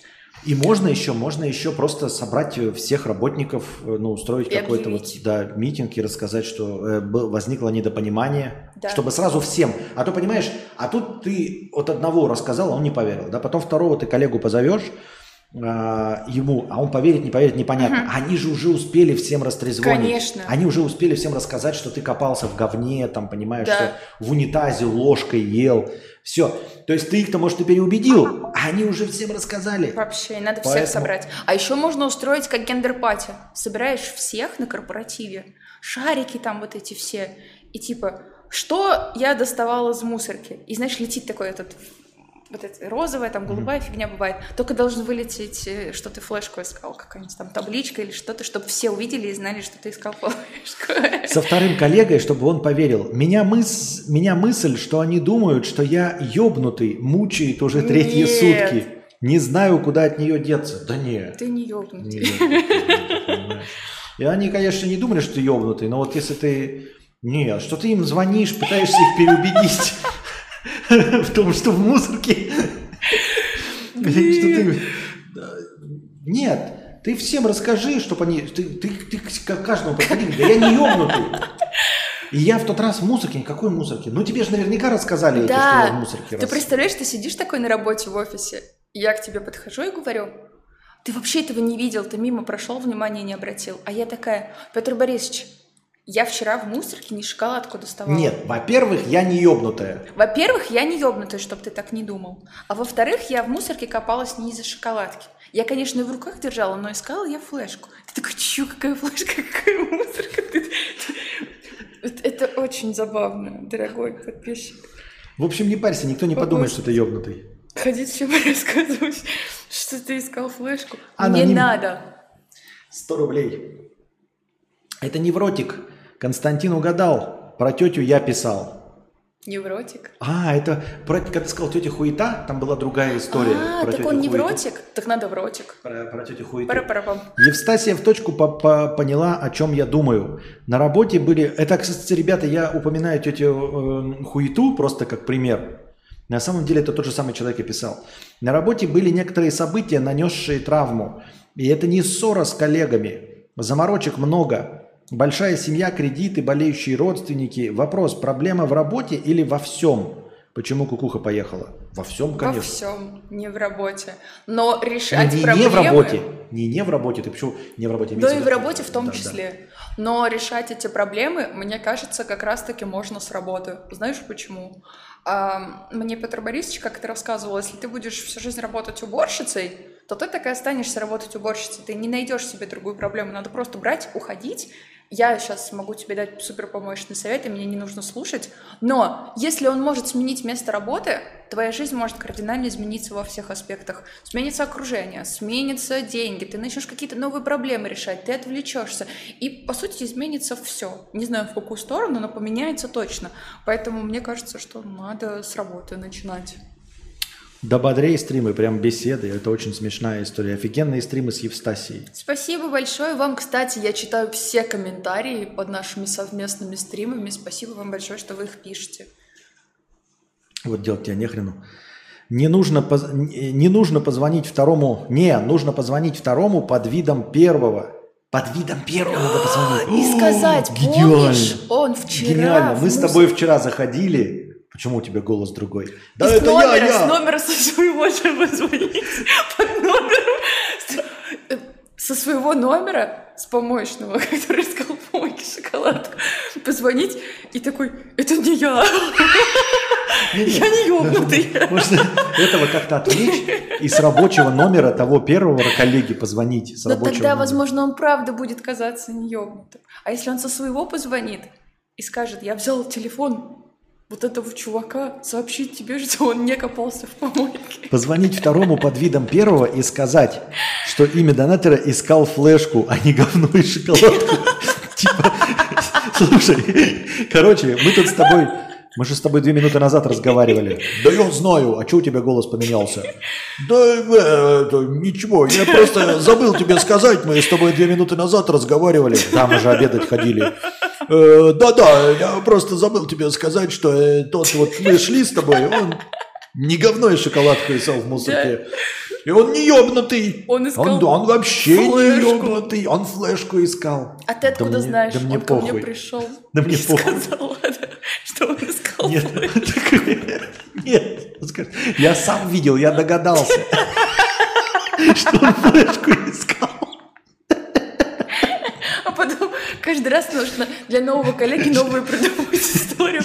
Тогда точно никто не будет знать, что ты ёбнутый. А почему, а почему рот в говне? Ты её что, в жопе языком искал?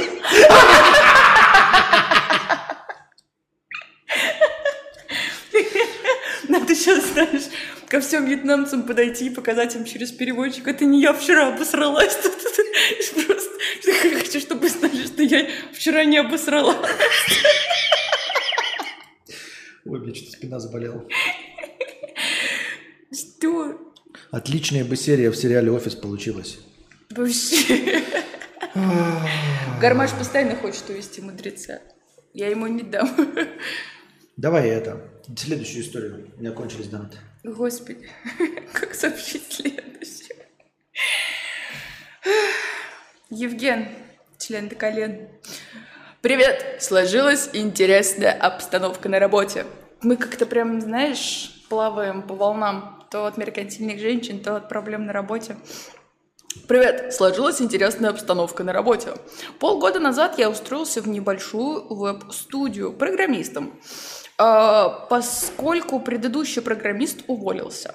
Вся команда, включая меня до недавнего, состояла из трех человек. Из которых мой начальник, его лучшая подруга и я единственный технический специалист в команде. И вот решили мой начальник и его лучшая подруга нанять еще одного члена команды.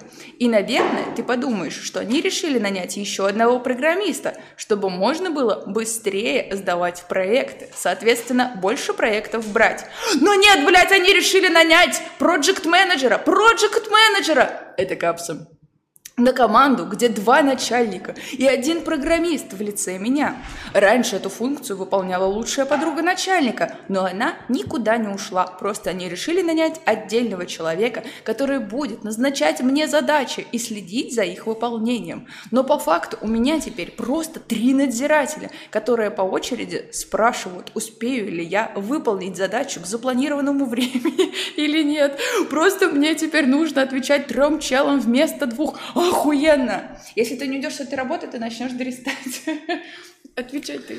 Ну, это как обычно, э, как в картинке, помнишь, э, есть такая мимасная, угу. когда один мужик копает, типа, яму, и стоят вокруг куча э, угу. людей в, в, это, в, в робах, там, прораб, старший начальник, там, что-то еще какой-то, проект менеджер пиарщик, СММщик, и типа Вася, работает один. Вася с лопатой, а все остальные – но это потому что, как я понимаю, просто не умеют в работу, не умеют стартапы, думают, что, блядь, нужны действительно прокладки какие-то между клиентами и всем, а забывают, что вообще-то нужно делать продукт и да. писать кодинг. То есть а, директор, его подруга и ты так, да? У них ну, еще кто-то у них есть. У них было три человека. Ну, говорю, директор, да. подруга и он. Ну, блядь, подруга. А, да-да-да, так. Директор, подруга и он. Херово какая-то работа.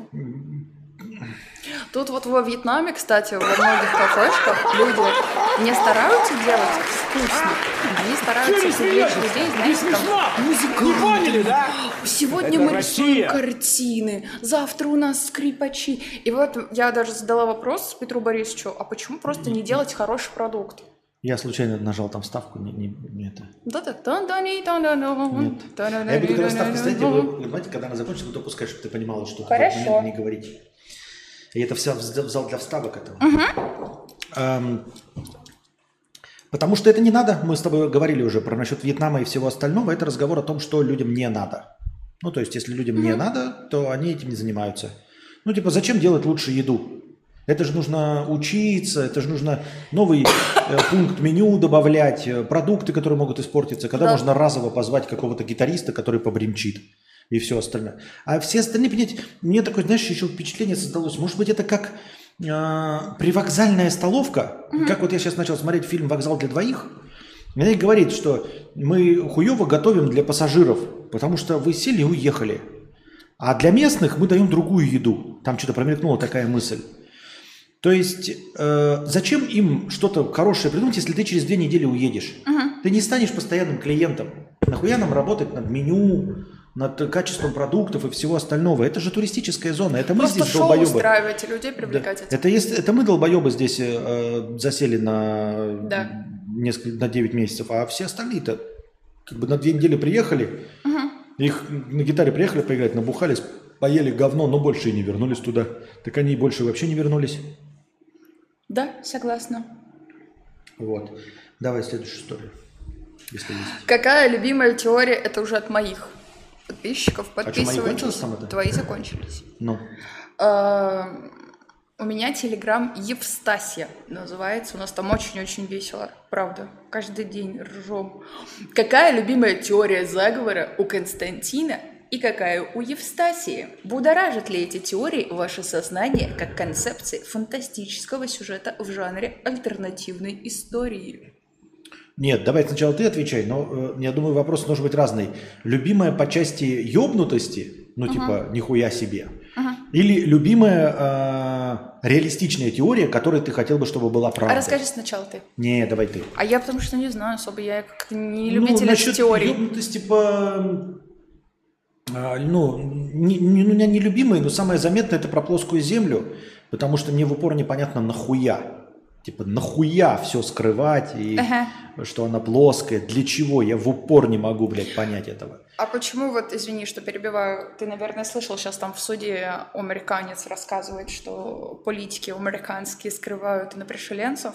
Ага. Вот зачем тоже это скрывать? Чтобы паники не было.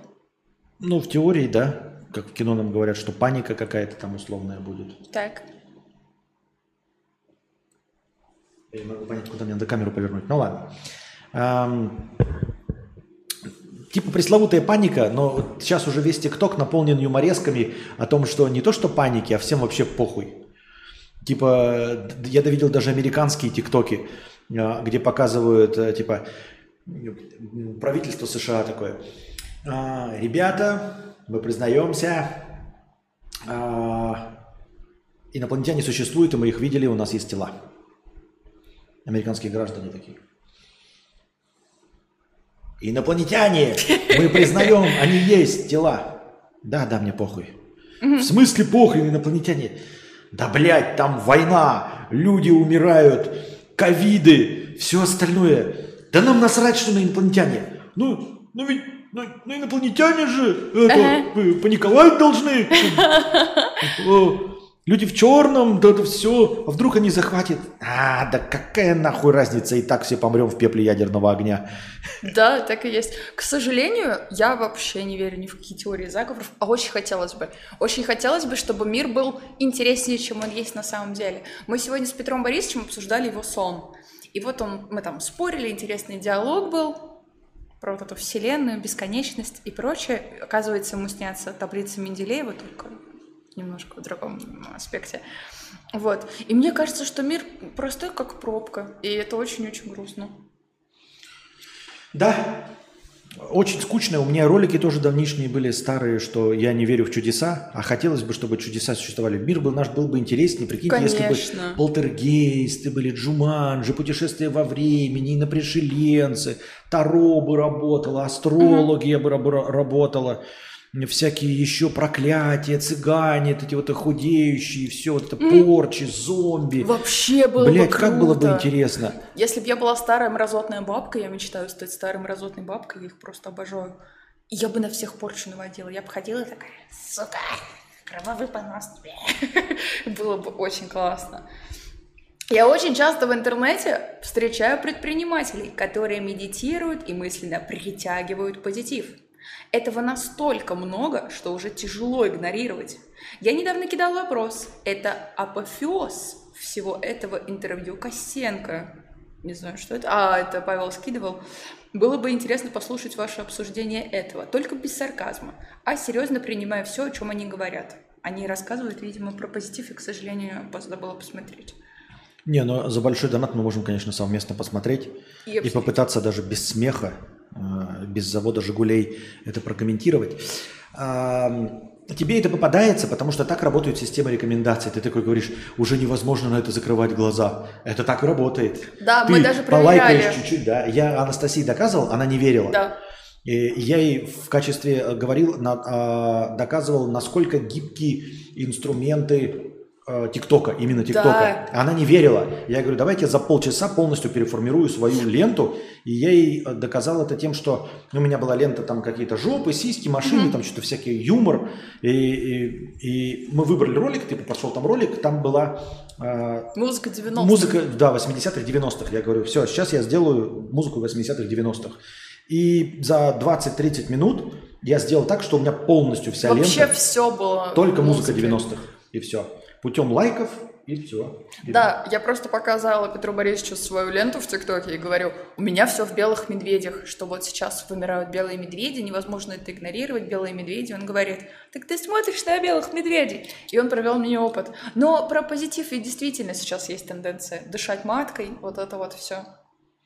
Надо уметь игнорировать, то есть надо прощелкивать ролики, вот, которые, если у тебя есть какая-то тема, надо уметь ее прощелкивать, надо уметь нажимать неинтересно, то есть не полениться много раз нажать неинтересно, чтобы оно тебе перестало выходить. И самое главное даже не неинтересно, а именно прощелкивать, то есть по первым секундам понимать, о чем тема, и прощелкивать.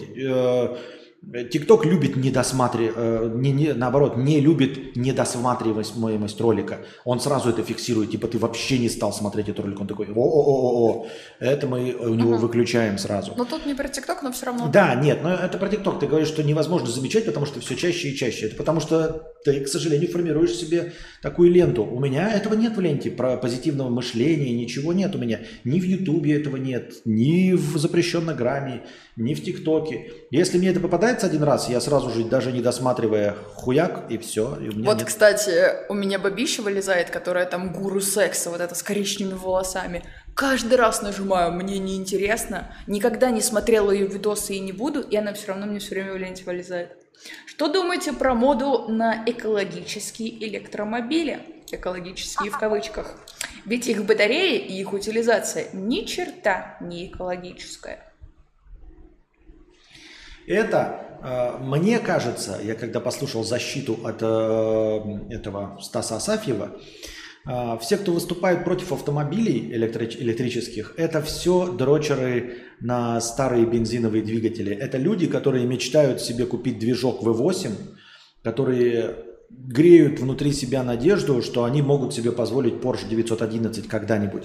И они выступают и топят против, говоря, что э, литиевые там вот эти батарейки, никель-металлогидридные, что все это вредно, потому что понимают, что через 10 лет не будет у них ничего этого. И именно Стас Асафьев об этом и говорит. Он купил последний себе, блядь, плююсь, последний себе купил не Porsche, поймала. Porsche э, какой-то там с э, воздушным двигателем, как это, как это назывался, не помню, в общем, ну, короче, он купил себе, то есть вроде бы они сейчас все продаются, но в той комплектации э, двигателя, который вот он захотел, все, уже больше не производится. Он купил себе Porsche, по-моему, он его продал уже, да? Типа понасладился. Атмосферный, атмосферный. Вот, таких уже больше не производится. И именно поэтому они топят против, понимаете? Это, э, как говорит... Э, иностранный агент Дмитрий Львович Быков, любое, любая борьба с эволюцией, любая борьба с техническим прогрессом, любой консерватизм – это фашизм. Вот. Всегда нужно идти с будущим. Да, у будущего всегда есть что-то спорное. Нужно бороться с отрицательными явлениями. Ну, то есть нужно не запрещать вейпы условно, а делать так, чтобы они были действительно э, безопасными. То есть надо технологию вейпов развивать и делать их безопасными, а не запрещать, как это сделали в Казахстане. Нужно э, учиться перерабатывать батарейки литиевые, а не отказываться от электромобилей, потому что сейчас литиевые батарейки просто закапываются в землю. Да. Вот. Поэтому нужно идти по пути прогресса. Если вы останавливаете прогресс, вы останавливаете не только научно-технический, вы останавливаете развитие цивилизации. Остановка – это регресс. Вы возвращаетесь к фашизму. Ну, то есть, условно, э, плохо все то, что возвращается к прошлому. Любой консерватизм – это плохо. Полностью согласна. Был донат. Богдан, Богдан. Я здесь, Богдан. Фашизм? Что? Ничто не фашизм, кроме фашизма. Причем фашизм? Это не мои слова. Это я процитировал иностранного агента Дмитрия Львовича Быкова. Вот. Ну, это такая просто для красного словца. Имелось в виду, что под фашизмом понималось, э, что любое запрещ... запрещение, то есть эм, остановка прогресса – это запрещение, а запрет – это диктатура, это тоталитаризм, то есть запрет всего нового, понимаешь? Вот в чем фашизм. Не, ну, если мы формально говорим, то фашизм итальянский вообще никакого отношения к национализму не имеет. Понимаешь, о чем я? То есть мы говорим фашизм как что-то очень плохое, как э, государственное управление, направленное против человечности вообще. Вот. Не, не в том смысле, в котором был итальянский. И именно в этом смысле имеется в виду, что это э, плохо для цивилизации. Богдан, вернусь к вопросу про пришельцев. Это просто расфорсенный вброс и мем, или кто-то из политиков США проговорился. Просто не сильно про это в курсе. Был бы очень признателен, если коротко объясните. Спасибо. А я точно не помню, как его зовут. Бывший какой-то политик. Груш, по-моему. Или Грош, или Груш. Нет, то есть почему Груш ему цена. Этому политику он пришел в суд и стал доказывать, что он свидетель того, что американцы, американское правительство скрывает инопришеленцев. И там очень многие люди ему поверили, потому что он в этой сфере работал. Ну, в общем, врунькать я не буду, но почитай, там интересно. Вот. Но есть некоторый элемент такой, что когда его опрашивают, если смотреть в оригинале, то его спрашивают, ты видел? Ага. Я не видел. Ты документы видел? Я не видел, мне рассказали. Все со, второго, со, со вторых лиц. То есть, если мы просто представим себе, угу. чисто так, да, что у вас есть на работе Валдис, угу. вот он работает у вас по знакомству, блядь, дурачок, и вы такие стоите, курите. А что вы тут обсуждаете, ребята? А да, мы пришельцев вот э, вчера это трепанировали. Да, да, пришельцев трепанировали. Че, правда? Бля, он что, верит? Бывший ФБР. Да, да, да. Трепанировали пришельцев. Джон, у тебя же есть документы? Ты же видел документы? Джон стоит. «Э, я искал да. флешку.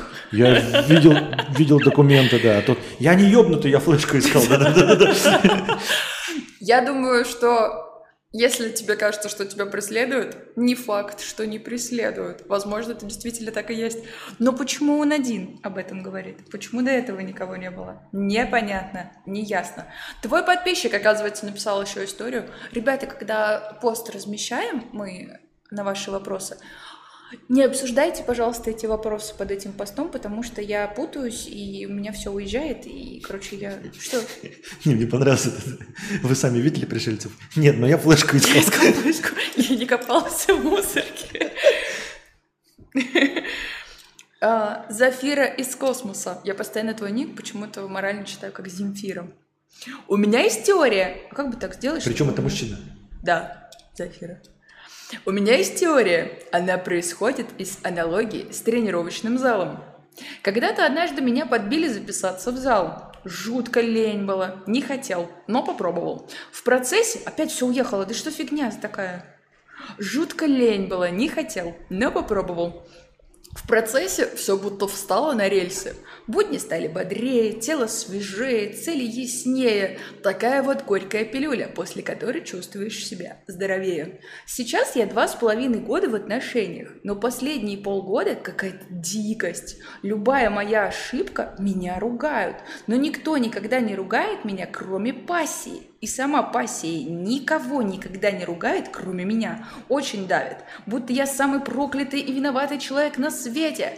Конечно, я опаздываю забываю что-то. Не проблема признать это. Но я не веду себя сам так. Я думал, любящие друг друга равно главные фанаты друг друга. Я, кстати, фанатка Петра Борисовича, прям честно. Короче, моя теория в том, что когда она ко мне въедет через 6 дней, то ее ум займут иные заботы. Или нет? По моей теории, у, ми- у нее не просто останется в голове меньше места для стресса, но и то, что она приземлится, станет менее критичной, начнет прощать больше слабостей, потому что будет жить самостоятельно, а не в общаге или где-то с семьей. Моя теория в том, что она начнет понимать, что нет ничего критичного в том, чтобы откладывать какие-то дела на потом. И разумеется, когда я перестану жить в этой квартире один, я стану чаще мыть посуду, чаще или складывать вещи в шкаф, в этой квартире один. Я стану чаще мыть посуду, чаще или складывать вещи в шкаф, а не на стул. Иными словами, моя теория в том, что образуется компромисс, который частично опустит ее и частично поднимет меня, уравняет, а не наоборот усилит давление и контраст. А, а да, в чем суть аналогии с тренировочным залом? Сейчас какие-то горькие взаимоотношения, но я делаю самую большую ставку на то, что ты справится с совместным проживанием. Изменится личность ее и моя. И я оптимистично смотрю в будущее. Я верю, что будет лучше, потому что это починит ее излишнюю строгость ко мне, перестроит внутреннее на физическом уровне, избавит ее от гиперопеки кого-то сверху. Ей, я считаю, по своей теории будет полезно начать жить отдельно от всех. Общага не в счет, потому что ты все равно исполняешь какие-то уставы общаги. Мы осведомлены, что если окажется чушь и станет хуже, то тут мы знаем решение, это нужно пишет другое. Можно сначала скажу? Короче, либо да, либо нет. Во-первых, ее просто может в тебе бесить что-то очень сильное на фундаментальном уровне, и когда вы съедетесь, это будет бесить еще больше. Она, Как, например... например, меня бесит, что человек забывает, что он разговаривает в микрофон. А, а меня вот, например, злит, что Петр Борисович очень долго собирается. Каждый день. Ну и вот. И значит, что либо ее просто вот в тебе что-то бесит, и когда вы съедетесь, у нее вообще жопа на британский флаг порвется, потому что она будет это видеть 24 на 7. Либо есть такая теория, что для женщины важны этапы в отношениях. Ну, это правда так. Знаете, сначала мы просто встречаемся, потом мы съезжаемся, потом женимся, потом дети, потом старость, вот эта вся фигня. И, возможно, у нее правда накипело, потому что она уже хочет следующего этапа отношений, либо она истеричная просто, и тебе не нужно быть как-то. А что ты для меня сделал в последнее время? Да. Нет, окей, купил квартиру, машину, но что ты для меня сделал в последнее время? Я просто вот себя не отношу к истеричным женщинам, и мне кажется, раздельно бы я жила с мужчиной или вместе. Нет такого, что я как бы особо сильно пилю, нет? За что-то. Половину! Это тоже из этого, из этого же номера, это я процитировал Эдди Мерфи. Ага. Я там что-то... А, пола- я помню Это- этот это- стендап. Какая любая спора, любой спор, там, знаешь, там, типа, ты начинаете ругаться. Половину! Ну, типа, половину состояния, типа, развод половины.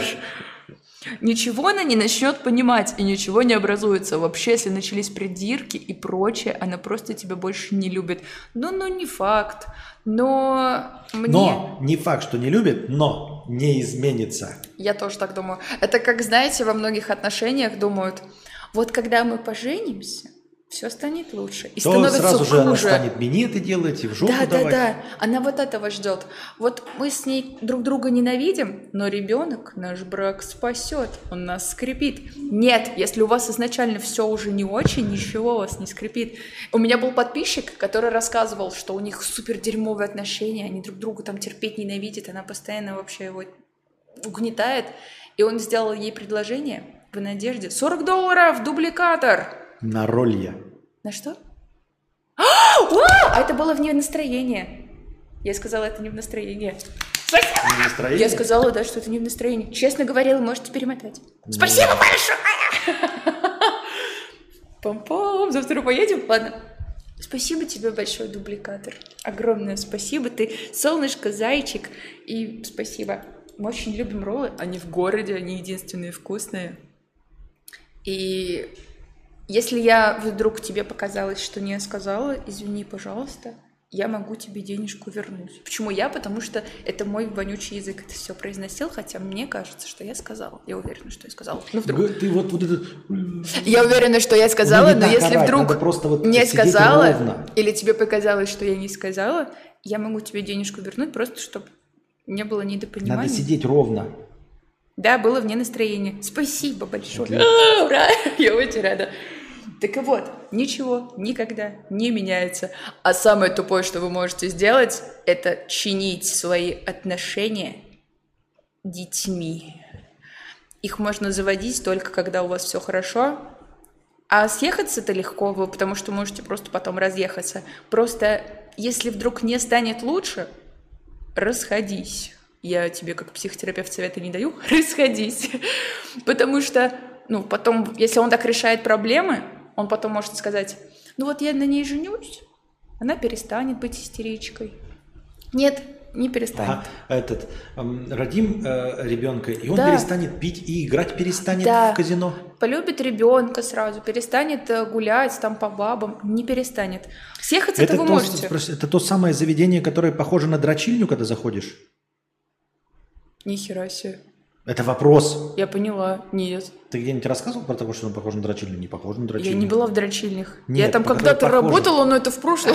Нет, ты мне где-то говорила, что мы куда-то заходим, наверное, про какое-то заведение. А, я говорила, что кнопка, сердечко, похоже, как будто ты едешь в дрочильню. А, ну так там вот, в лифте. сама- она же сама не помнит, что рассказывала вообще. Я не помню. С Петром Борисовичем, ребят, вообще бесполезно разговаривать. Он помнит все. Вот когда с ним смотришь фильмы, он говорит на заднем фоне Вася Пупкин Вот, ну залупа». там сердечки, кнопки, да. Да, двоюродный брат, Шварценеггера, он играл вот в этом фильме, но он абсолютно не помнит все, что я говорю. Ничего. Вот, там и пишут, что сердечки, кнопки, да. Видишь, твои зрители пишут в Твиче. Да, да. Помню. Помню, помню. И Надеюсь, был... хоть фото ролльев в Телеграме увидеть. А вы, как будто вы хоть одно блюдо, которое съела Настя, не увидели в Телеграме. Меня это начнет уже подбешивать. Причем, да. Да, потому что мы еще берем одинаковые блюда. Она заставляет фоткать оба одинаковых блюда да. рядом стоящие. Говорит, у тебя же такое же. Я понимаю, что они разные были бы, да, там типа одно мое, мое. Они одинаковые. Но нет, давай два одинаковых сфоткаем. То, что мы уже ели. И да, вы увидите и ролльев, все увидите. Сейчас вопрос тебе, я просто хочу его задать, у нас мало настроения, а мне хочется задать. Сейчас хейтят в интернете Меган Фокс. Меган Фокси. В общем, ее за что хейтят? У ее лучшей подруги отец заболел раком, и ему на лечение требуется 30 тысяч долларов. Угу. И Меган Фокс разместила пост в Инстаграме, типа давайте насобираем, поможем, угу. иначе он умрет от рака. Угу и говорят, у тебя две кофты столько стоят. Угу. Ты типа манда, почему ты лучше подружке не поможешь? Что угу. ты думаешь по этому поводу? А, я думаю, что очень разные есть ситуации, смотря что за подружка, зачем и почему, и какой ты получишь на самом деле выхлоп от этой подружки. Одно дело, ты можешь взять подружки, который, которая никогда не проговорится и не расскажет об этом. Угу. Сразу вспоминается случай, который был с вот этим Готти.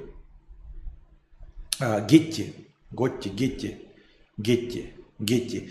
Ну, когда э, миллиардер, у него там 9 внуков и одного похитили, угу. якобы, и потребовали выкуп. И он сказал, я не буду платить нихуя. Там небольшой выкуп совсем потребовали. Он сказал, что у меня, блядь, 15 внуков. И если я сейчас заплачу за одного, то у меня похитят Конечно. всех внуков. И он не заплатил за этого внука. И в итоге ему потом отрезали ухо этому внуку, послали ему. Но в конце он то ли сбежал, то ли выскочил. Ну и, в общем, такая была травма, он остался жив, убежал от этих, этих от своих похитителей без уха. И он недолго что-то прожил, потом, ну, видимо, такой посттра... пост... посттравматический стресс. Нет, у него был посттравматический mm-hmm. стресс после этого всего.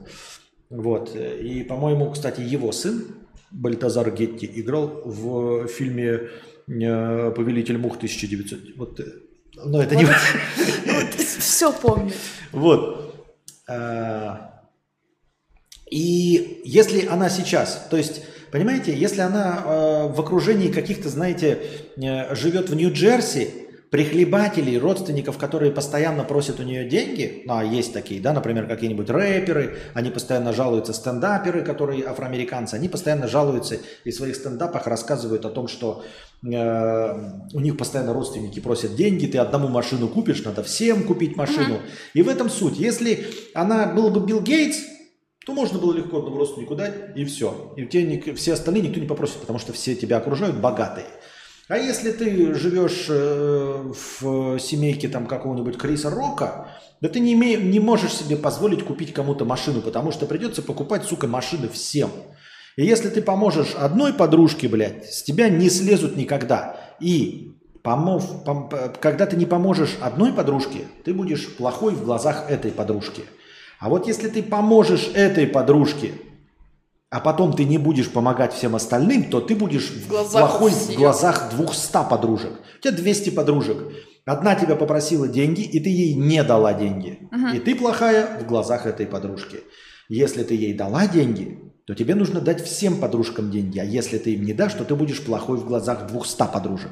Но для нее это копейки, и просто для плюсиков в карму могла 60 бы здесь, а еще 200 подружкам надо. А, а у меня тоже, блядь, ребеночку нужно на образование. А у меня, блядь, муз подосил. Да. А у меня, блядь, очко протекло. Но, кстати, вот история, которую ты рассказал про миллионера, она ужасна. С одной стороны, он поступил правильно, у него 19 внуков и похитят всех. А с другой стороны, прикинь, как больно, когда ты этот самый внук. И за тебя родственник миллионер не заплатил, и тебе ухо отрезали, а похитили тебя только потому, что он миллионер. И ты потом кукуха едешь и думаешь, за меня даже моя семья, будучи ну, миллионерами, не заплатят. Суть в том, что мы потеряли. Когда его похитили, угу. ну, мы потеряли внука, все. То есть его могли убить, а он оттуда еще живой Опять вышел. это теория. А его могли бы, понимаешь, убить, но он туда живой вышел. Да, Но если бы мы заплатили, мы бы потеряли всех. конечно. То Но, есть мы заплатили одно, одним, чтобы 14 других остались в живых. но это вот теория того самого депутата, который рассказывает, что у вас должно быть 10 детей, одного внука потеряли, еще 19 осталось. Ну, Вот так. Какой ужас. Ты считаешь, что учредитель вьетнамского интернета, та бабка, не нужен нам интернет наш? Да. Богдан, 50 рублей. А, как раз, ага. У Асафьева видос недавно вышел про повышение цен на авто.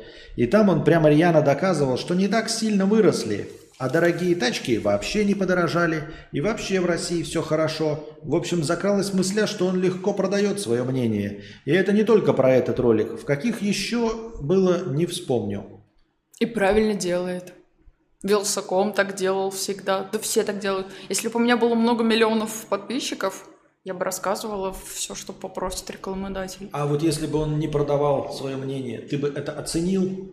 Да, не оценил бы. Или кто-нибудь, какое-нибудь население России бы это оценило, сразу все поняло, да?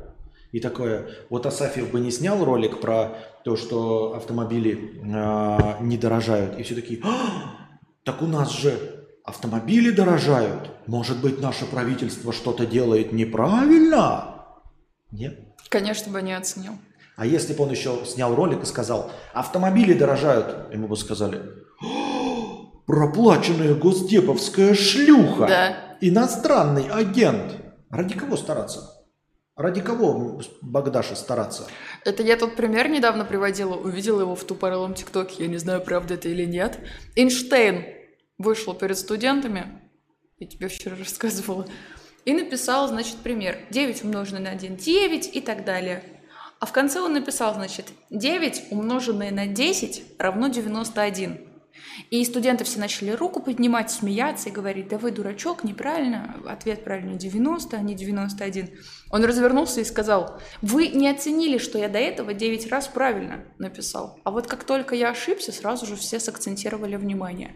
Это он хотел студентам показать, что ошибаются все. Я это к тому, что если бы действительно он поступал правильно, никто бы не оценил никогда. Ну, Поэтому зачем платить больше? да. А и тем более блогеры такие, знаешь, типа, оказывается, блогер оказался продажным. А Интересно, а чем блогеры занимаются, по-вашему? Ну, типа, э, их основная задача, если бы у них был трудовой договор, было в чем бы состояла? Доносить правду? Нет, для этого есть журналисты. А, Сеять разумное, доброе, вечное? Для этого есть учителя и преподаватели. Блогеры – это развлекательные клубы Конечно. на телевидении. Они создают развлекательный контент, чтобы в него вставлять рекламу, купленную, если вы вдруг не знали об этом. И у нас как раз остается один вопрос. Есть донаты? А, нет. А Меган Фокс должна помогать. Ее деньги как хочет, так и тратит. Хейтеры просто больные люди. Она вообще помогла тем, что репосты сделала этого. Видать, Меган Фокс просто наука не впрягаться и не организовывать всякие сборы. Последний вопрос как раз остается, ну, хотя в минус уже уходим. Да? Ну давай. А, Мишака, анонимный. У меня вопрос. Как любовь к людям и эмпатии к одним незнакомым людям уживается с кровожадностью к другим? Почему это так? Я думаю, что мы испытываем эмпатию к тем, кто похож на нас, а негатив к тем, с кем мы не согласны. Это ты хорошее придумываешь интересные объяснения для поведения людей. Я, вы так знаете, у меня такое ощущение, что какой-то случайный зритель зашел, как будто который никогда меня раньше не слышал. Люди – это тупорылые, лысые, говорящие обезьяны. Почему вы ждете какое-то логичное поведение? То есть ты читаешь «Войну и мир», тебе говорят «Деды воевали, чтобы не было войны». И, ну, мы мысль эту не продолжаем, да? А, И вы задаетесь вопросом, почему люди, типа, непоследовательные и противоречивы? Какой вопрос-то был? Почему в одном человеке уживается эмпатия к одним и ненависть к другим? Мгм. С чего это, как это работает? Почему в Уголовном кодексе всех стран написано, что убийство это э, не разрешено ни, уго- ни Уголовным кодексом ни одной страны, но при этом звезду героя ты можешь получить за убийство других людей? Как же так? Непонятно. Как же так? Как так получается? Вот, вот двойственная, как это, амбивалентность или что это такое? Эм, Это покажи, пожалуйста. природы. У меня профессиональные очки, ночуолога. Ага. У нас, кстати, на стриме есть мем, если вдруг кто не знает. Когда вы максимально чё- в чем-то тупой, например, в автомобилях, мы говорим автомобиолог, погодоолог, Вот, а, кружеолог. Ну, типа, это стандартное поведение людей э, противоречит самому себе друг другу. По-моему, это нормально абсолютно. Да. Вот если бы человек был последовательно, знаешь, такой... Вот когда говорят, что э, э, самые больные люди – это люди принципиальные. Вот. Принципиальных людей никто не любит. Вот человек такой говорит, я принципиально не беру взятки. Как долго человек просидит этот на месте? Недолго. Вот не брать маленькие взятки можно, а большие можно. Да. Маленький, если возьмешь, в тебя Всех посадят. да. А вот, например, есть принципиальный человек, который не берет взятки. Помните, номер был еще такой в, в нашей Раше, где Это- Светлаков играл? Да. Это с впалыми щеками. Святой. Милиционер, который не берет Милиционер. э, это взятки. Да. Вот. А, принципиальный человек такой говорит, «Э, я там всегда говорю правду. Как любимым ли он коллегой будет на работе? Человек, который всегда говорит правду. Любимым ли будет вашим одноклассником человек, который принципиально всегда говорит правду? Нет. Ценится будет как раз таки человек, который принципиально говорит правду, но в самый нужный момент в противоречие этому солжет. Вот это будет самый ценный человек, потому что его лжи поверят. А человек, который принципиально говорит правду, вы ему будете ебало постоянно бить. Вы будете там типа ушли с урока, он расскажет, что вы пошли бухать или в кино, всех сдаст, потому что он принципиально говорит правду. Поэтому последовательные, логичные люди никому не интересны. Это мрази конченые, с ними никто не захочет Конечно. Костя, военные не убивают, а ликвидируют противника. Это другое. Вот, вот, вот, это и есть на твой, э, э, ответ на твой вопрос, на, на- на вопрос. Почему мы к одним людям так относимся, Да. а другим там? Потому что это разные люди, это разные вещи. Не путай, не Да. путай, дорогой. А мы уже ушли в минус, и я не хочу, чтобы наши совместные стримы, ребята должны знать, что именно это такое вишенка на торте. Если вдруг вы хотите, чтобы мы вместе стримили, то нужно донатить с хэштегом совместный стрим с Анастасией. И когда наберется определенная сумма, какая ты говорил? 3-5 тысяч рублей, чтобы Пять. нам 5 тысяч рублей. 5 тысяч рублей мы стартуем совместный стрим. Если все толпой накидают. Чтобы у нас был э, расход поговорить. Чтобы мы не начали сразу и закончили, а была возможность наговориться. Вот. А лично я хочу закончить цитатой великого человека Панина. Я так и думал. Я трахал Киркорова, у него маленький член, а Сухоруков члены сосет. Я так не считаю, я это осуждаю. Всем спасибо за стрим. С вами были Константин К. и Анастасия Евстасия. Евстасия. Boa tarde, boa tarde, boa noite.